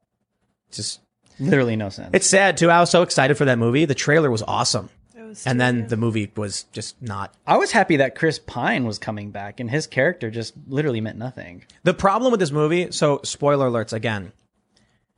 Okay, now that I've warned you about the spoilers, you've got this wishing stone, and when you wish for something, you get what you wish for, but it takes your most prized possession. And so that's just like the stupidest thing ever because if you could wish for whatever you wanted, you'd value it more than your most prized possession. Like the plot was just dumb. I know. How about this? Talk about like this forced diversity issue.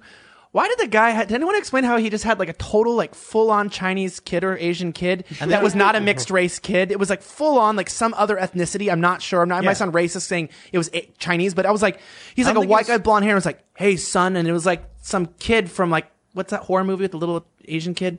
And it was like he was just like standing there, It and I was wasn't. like, it wasn't Chinese. I would. I would say Maybe there was no resemblance. Maybe, maybe Vietnamese. or Filipino, one or the other. yeah, maybe like Yeah. Filipino, but even then I was going. I don't think Filipino. They were just like, we need an Asian in the Maybe. movie. No. I don't know. We need an Asian in the movie. We'll get make this crying It kid would- that doesn't no, speak. but like, uh, it's a, it's a weird thing actually, because like, I, I, I, you, you notice it, right?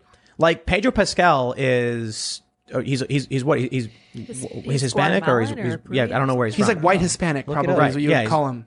And so he's got a kid who's, and I'm like, I guess my immediate assumption was like he adopted a kid, you know? I would. I was thinking that like he found the kid. Like I was confused. I thought, thought it was gonna be like those comedies where it's like, wait a second, you're not my son. That what are you movie doing was- in here? But the, the, the kid had nothing to do with anything. It made no sense. There was no point. No, that's in what I'm saying. They were like, oh, we got to get an Asian, and they just like put him in the film so Ah, that I there see. was diversity, and it didn't make, make And sense. it was weird how like it would randomly show the kid just his face crying, and I'm like, what does it have to do with anything? He's just like showing the kid again, and he's crying again. Like, what is this? Yeah, so much lazy subliminal propaganda in there. I was like, this is just, I, it's just not Donald fun to Trump was watch. the villain, though. Yeah. Yeah. he's got That like was wavy blonde hair, and he's like, "I am a symbols in there. television personality and a respected businessman. You're a fraud and a conman. I am not a conman."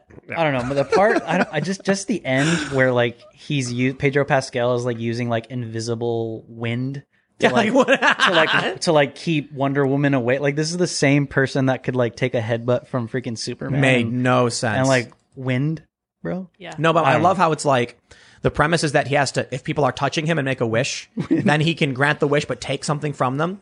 And so he's like, the radio waves are touching people. They're like, yes, the radio waves are touching people. That means I can use what? That makes no sense. So And the best part, and then she was like, I am not talking to myself. I'm talking, and then it's like there's like some like lasso touching some guy's leg, and he's in some Super Saiyan mode. And then here's the best part: like, what was this about? How like everyone just saw some person say something on TV, and they're like, "Oh my gosh, there's an above average woman telling me to do something." hey, hey, All right. hey, Yeah. makes sense. by mass compliance, I'm gonna do it right now. And like everybody did. And the best part about this is spoiler alert is like, did you notice when like things were reversing in the world and things were happening that like people's houses that got destroyed didn't like get fixed? Like, like when the like when the wall went back down, everyone's houses was still in rubble. So they're like, oh, cool. and everyone just forgets the whole world was about to blow up. And then like everyone, then it's snowing, and then like people are happy again. And you're going, oh, this was definitely shot before COVID. That's all I was thinking. Yeah. I was like, It's this. It, it- you know. I'm sorry, man, but if the plot of a movie is there's a rock that can grant literally any wish you want, the and in exchange for your most prized possession, why would the dude wish to be the rock? That's that's the pl- I, spoiler alert. He goes, "I wish I was you," and then he, and then the, this it collapses, and then he be, gains the powers to grant wishes. It's like why why wouldn't you just wish to like you know like have magic powers? I guess I don't know. Yeah. like you could, you could literally turn into a giant cheetah monster or cause the whole planet to explode. You you- and if you couldn't wish for literally anything, you'd be like, "I wish I had all of the powers of the Dreamstone, but for myself." Yeah. He's just like, no, I want to grant wishes for other people. It's like it- that's why. And they like never really explained anything like where this came from. Now, by the way, this is a confession. Oh, I the don't evil- watch. the evil I don't demon watch god. any Marvel movies. This is the first Marvel movie It's I've not a seen Marvel in movie. years. DC, DC. DC. Okay, there you go. People are gonna hate me. I don't watch it's okay. superhero movies in general. After the pandemic, I've watched even less movies. So this is my first reintroduction back into the superhero movies. Everyone keeps telling me they're so good. You've got to watch them. They're amazing. I was like, all right, fine, fine, Hey. fine. I'll go see 1984. Maybe I have I been making the right decision, or am I just getting tricked here? Wonder Woman, the first one was good. It was really good. Yeah. Should I go loved watch it. the first one? Yeah, it's great. It's Okay. a World War One movie, and it's it's pretty makes cool. sense. Like the scene where they're they're firing the rifles at her, and she's got her shield, and it's like she's getting mm-hmm. hit. I was like, that's cool. Mm-hmm. But this one was just like, what? That's what you say. Like every so often, you're like, a scene changes, and then the story is just different. You're like, huh? They were like, release this movie now. They're waiting till like the world was falling apart. They're like, people will just watch this because it's something. Like, Yeah, here I, you go. I think I Yeah. think there were problems with it they couldn't fix because of COVID. I think that was that we was. probably have to reshoot some serious scenes for that movie. Well, huh? they needed to connect things. They needed simple explanations to connect things, like Wonder Woman just magically having armor. Like a, it's like she's she's like standing there and she's like whips lightning, and then the next scene is she's flying with golden wings, and you're like, what? Like what's going on? And then like, eh, and then Kristen Wiig turns into a cheetah, and you're like, but why? why is she an animal now? And, like it made no sense. It like the movie defied those plot holes, man. yeah, I'm a, fe- a feline. Or you become what you hate the most. Like she hated cats No, or she something. she wished to be like Top predator. Uh, no, she wished to be like uh, uh, Diana, and so then she basically gains god powers. but she made a cat. I was figuring because she doesn't like cats. no, no, she says, "I wish I was like Diana." So then she gains Wonder Woman's powers. Mm-hmm. But then later on, he asks her again, and she goes, "I want to be a predator." So you don't you don't get two wishes. They- Yeah. They, they they made that clear in the movie. You don't get two wishes, and then she turns into an animal. Like Did she, did she end up dying or not? I couldn't figure that out. No, she No, she, she was renounced her, her wish and turned. So back she just got normal. like massively electrocuted. She's like that. By the way, I don't encourage you to throw your cat into an electrocution, you know, chamber of water. Oh, oops, that's, But that's what water. happens. But like, Yeah. it's just I'm sorry, man. If the premise of the movie is you can you can wish for literally anything you want, and they're like, I wish I was powerful, but not quite powerful enough to be, defeat Wonder Woman. I, that, that, why would you make that wish? Why wouldn't you be like, I wish I was completely undefeatable and ultimately, you know, had ultimate strength and power? I wish I was bad CGI. Wish Yeah, granted. there you go. yeah. Speaking of Hollywood, have you heard about the Civil War in Lucasfilms? No. No, really? Oh. So Lucasfilms, I'm not going to give a spoiler here, but Oh, are you talking about the Mandalorian they br- they brought back a particular white superhero, and all the SJWs and Lucasfilms are absolutely pissed. well, just spoil. Uh, like, I, if you haven't if you haven't been following the Mandalorian, I mean, this was like two episodes ago, or I mean, the episodes are out, so they should have seen it by now. So they brought Luke Skywalker back. Yep. that's the finale, right? And there So- was just and the- outrage, and the. SJWs and Lucasfilms are just not happy. Even that guy Star Wars Theory on YouTube, one of the Lucasfilms, uh, not an executive, but I think one of the like one of the creators that was involved with the Last Jedi, because uh, Star Wars Theory, for those that know his channel, he's he's huge, right? Uh, he gave his reaction on the episode and he was crying because a lot of people were like, this is this is a big moment for Star Wars fans, especially after the Last Jedi. And one of the Lucasfilms creators criticized him on Twitter, saying, "Oh, you're not supposed to show your emotions, or uh, emotions are not to be shown." And then he completely like backtracked, and Lucasfilms even issued an apology, and the guy gave like this freaking not even a full apology. It's like this whole drama. So, it's like so ridiculous. what I saw was that, uh, for those that aren't familiar, spoiler alert. Oh well, we already told you. Luke Skywalker is in the Mandalorian, and apparently they're mad that he's a white male hero who returned, and they don't like that. But isn't the Mandalorian, a you know, white male? Pedro Pascal. Yeah, I guess That's he's him? Hispanic. Yeah. The same guy? Yeah, Pedro. Pascal. I is- got bored from The Mandalorian like after four episodes. It was the same plot every Right, episode. right. And Yeah. it, it gave me some reminiscence. And I'm finally coming to the conclusion, just like my conclusion about how, you know, the police aren't always good. Like Star Wars is definitely a super cool series when you get into it as a kid and No, you don't you're understand, wrong. and you don't understand plot. But as you get older, you realize that it's exact example of Hollywood taking something that could be perfect and just causing more problems than is needed. Like the the plot holes, the storyline, sometimes the cheap CGI. It's like you almost feel like this movie could have been the best series in the history of the world, and it's always cool to watch. But it's like, what if the people who made Lord of the Rings, like Peter Jackson, made Star Wars? Like as a, a producer with Lucas or something, then maybe we could have gotten something with a lot more depth of character, like movies Whoa, that made look, look. Star Wars was revolutionary. The first movie, because this was the 70s and people hadn't seen space battles before. And it was like, it was like revol- revolutions in CGI, like a lightsaber, how they were doing this stuff had never been done. So you're, you're young or, you know, and you go to the movies and you're literally watching spaceships and you're like, wow, man. So it was, it, people don't realize, I think the movies were like years apart, like three years, like from Star Wars to Empire Strikes Back and then to like, uh, Return of the Jedi. These were huge movies for the time that were revolutions in, in, in movie technology. And that was it. And then that spawned merchandise, which made a ton of money, and it made a bunch of uh, uh, the extended universe books and stuff that explored the universe of Star Wars, which fans loved. And I don't know a whole lot about, but I did play Knights of the Old Republic, which was a lot of fun. I loved that game. That was years ago when I played that. Awesome game, by the way. So then, it's just how do we make more money? Prequels. The prequels were okay. I like them. They're super corny. Like- Episode three was pretty cool. I thought. but wait, I just rewatched it and I was favorite. like, wow, this is the worst directing I have ever seen. Like, it was just like bad soap, uh, soap opera drama. Just like, Annie. yeah, just like everything's overly dramatic and absurd. And I was like, you know, what I don't, what I never really liked about Revenge of the Sith is how like Anakin Skywalker just, they make him just break randomly. There's no progression in his character to him becoming evil. Like there's a little bit stuff like in the previous movie, he kills the women and the children or whatever. And then you have in Return of the Sith, I just watched it again because that line about when, when Obi-Wan says, my allegiance is to, to the Republic, to democracy. Mm-hmm. I was actually planning on, you know, doing that as a bit in one of my segments where I was talking about police.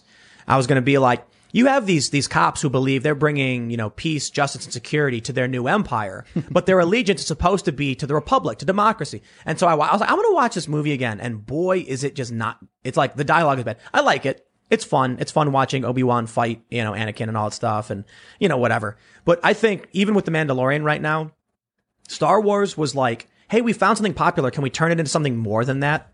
And they're milking it for as much as they can.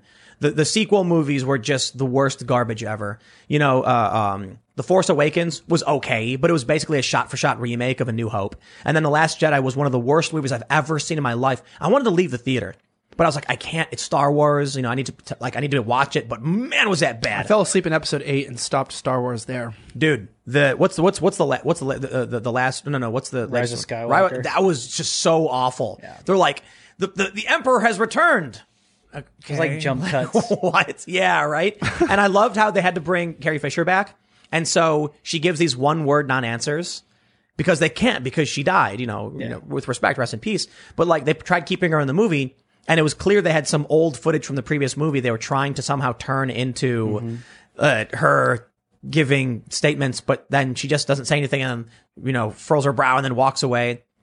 Dude, It it- if the creators of Star Wars were forced to create a porno, they would make it Star Jabba the Hutt. Like that's how bad, that's how bad they are, in my opinion. It's like, really, like that's like every time I watch those movies, it's like about to like get into it. I'm like, that's really what you've done here. Like, I mean, remember when like Mace Windu gets just like randomly thrown out of the window in Episode Yeah. Three? I'm going, really? Like this is okay. Whatever. It's really what you know. What really So annoys goes. me? We just watched that movie Greenland. You have you guys heard of that one with uh, Gerard Butler? The oh, I wor- watched that. That was one of the worst movies. Yeah, right. I've because seen it- recently. It's idiot plot. Like a movie that's a movie's plot driven by the fact that the main characters are really dumb. I'm like, why would I watch that? I want to watch a movie that's driven by someone who's overcoming adversity or who's facing a challenge outside of their control and they're trying to overcome it. That's just me. That's just me. Maybe, maybe people like watching dumb people fumble around and fall on their face. Do you need Not a insulin? fan. Do you need insulin? Tim, that was like the plot of the story. It was like a kid needs insulin when the world's ending, and you're going, Right. Uh, what? okay. But then like they just show up and then they're let in like, come on in. You didn't need to do anything anyway. It just makes no sense. The creators of Wonder Woman 1984 will be like, I have an idea for a new movie starting by Gerard Butler. We have half the time and half the budget to produce it. Let's greenlight it. You're know like, what "Oh, we need? nice." You know what we need? We need a wishing rod. Yeah. We need a wishing rod, but make it bigger so it's a meteor and it comes down to Earth. wishing Blows meteor. yeah, man. It's it's you know so with with that movie particularly, the, the, you have all these movies that are predicated upon someone being dumb, and then you're just watching someone be dumb and then deal with the mistakes of being dumb. Like, why would I want to watch that as a form of entertainment? Mm-hmm. Like, I, why why couldn't they have made that movie? You know, so the whole plot. Well, I don't want to spoil it. That movie just came out, didn't it? Greenland? Yeah. I just Sure. watched it. I I'm not going to spoil it either. It just came out. Yeah, it came out It's like a week like- ago. Okay. give give someone a, a motivation that's outside of their control that they have to overcome. Instead, you get these movies, the, like the latest Star Wars, just it's just meaningless, makes no sense. And what all they're really doing, and they did, uh, the same was true for Pirates of the Caribbean. They're like, look, everybody, it's that character you like. Here they are dancing in front of the camera. And I'm like, okay. just to sell that merch. Movies I mean, are with done, the, with the with the Last Jedi. I really felt like like it made it it made sense because like Luke is like in a slump and he has to kind of find his way back.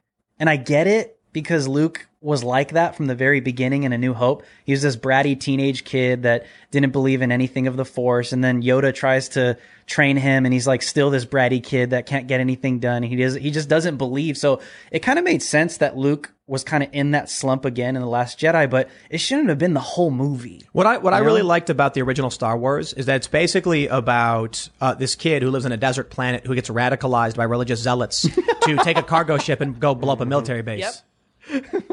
That's Star Wars. Boom. It is. Yeah. Anyway, we, we, we've gone over quite a bit. So how about uh, you smash that like button? Thanks for hanging out. Tomorrow is the start of the protests. The 6th is the big day.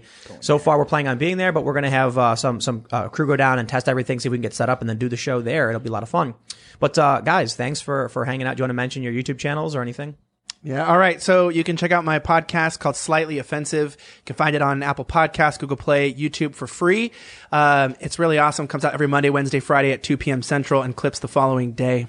You guys can follow me on Twitter, Drew H Live, and my podcast is at the Tatum Report YouTube channel, uh, Drew H Live, and you guys can find it there. Make sure to subscribe. Right on, Luke. I hear that you have a channel. Yes, and I have a store company that supports my voluntary efforts here. The sh- and the shirt that I'm wearing today says FYI, the government is way deadlier than any virus. Just my opinion. If you like it, you could get it on teesprings.com forward slash stores forward slash we are change. And you could find me on Twitter and Instagram under the handle Luke we are change. Luke we are change. Thanks. And of course, you can follow me on Twitter, Instagram, Parler at Timcast. You can check out my other channels, youtube.com slash Timcast and youtube.com slash Timcast News. But more importantly, if you're listening on iTunes or Spotify, whatever, give us a good review. It really does help. And if you're not, make sure you check us out on all podcast platforms.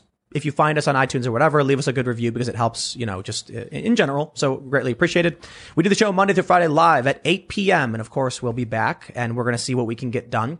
But of course, don't forget to follow at Sour Patch Lyds, who's over there pressing all the buttons. You can Yes. follow me at Sour Patch Lyds. Someone said no lids, no peace on the chat earlier. Really? Ah. That's a movement I get behind. I like the sound of that. there you go. You need like with the that, yeah. kids cheering sound anytime your name's mentioned. Yes, I want that. Yay, Lydia. I have no idea what's going to happen tomorrow. Oh, yeah. But uh, people are arriving right now, as per the news that Enrique Tarrio got arrested. So uh, should be interesting nonetheless. Just Thanks a little, for. little shout out. I was going to say, if you don't want to know what's going on tomorrow, honestly, there's a lot of journalists that are out there, including myself on Twitter at Elijah Schaffer Drew. Honestly, if you go to our pages, I'll be tagging a bunch of people that you can follow during the event. There's about 12 to 15 really reputable journalists from like center left to center right.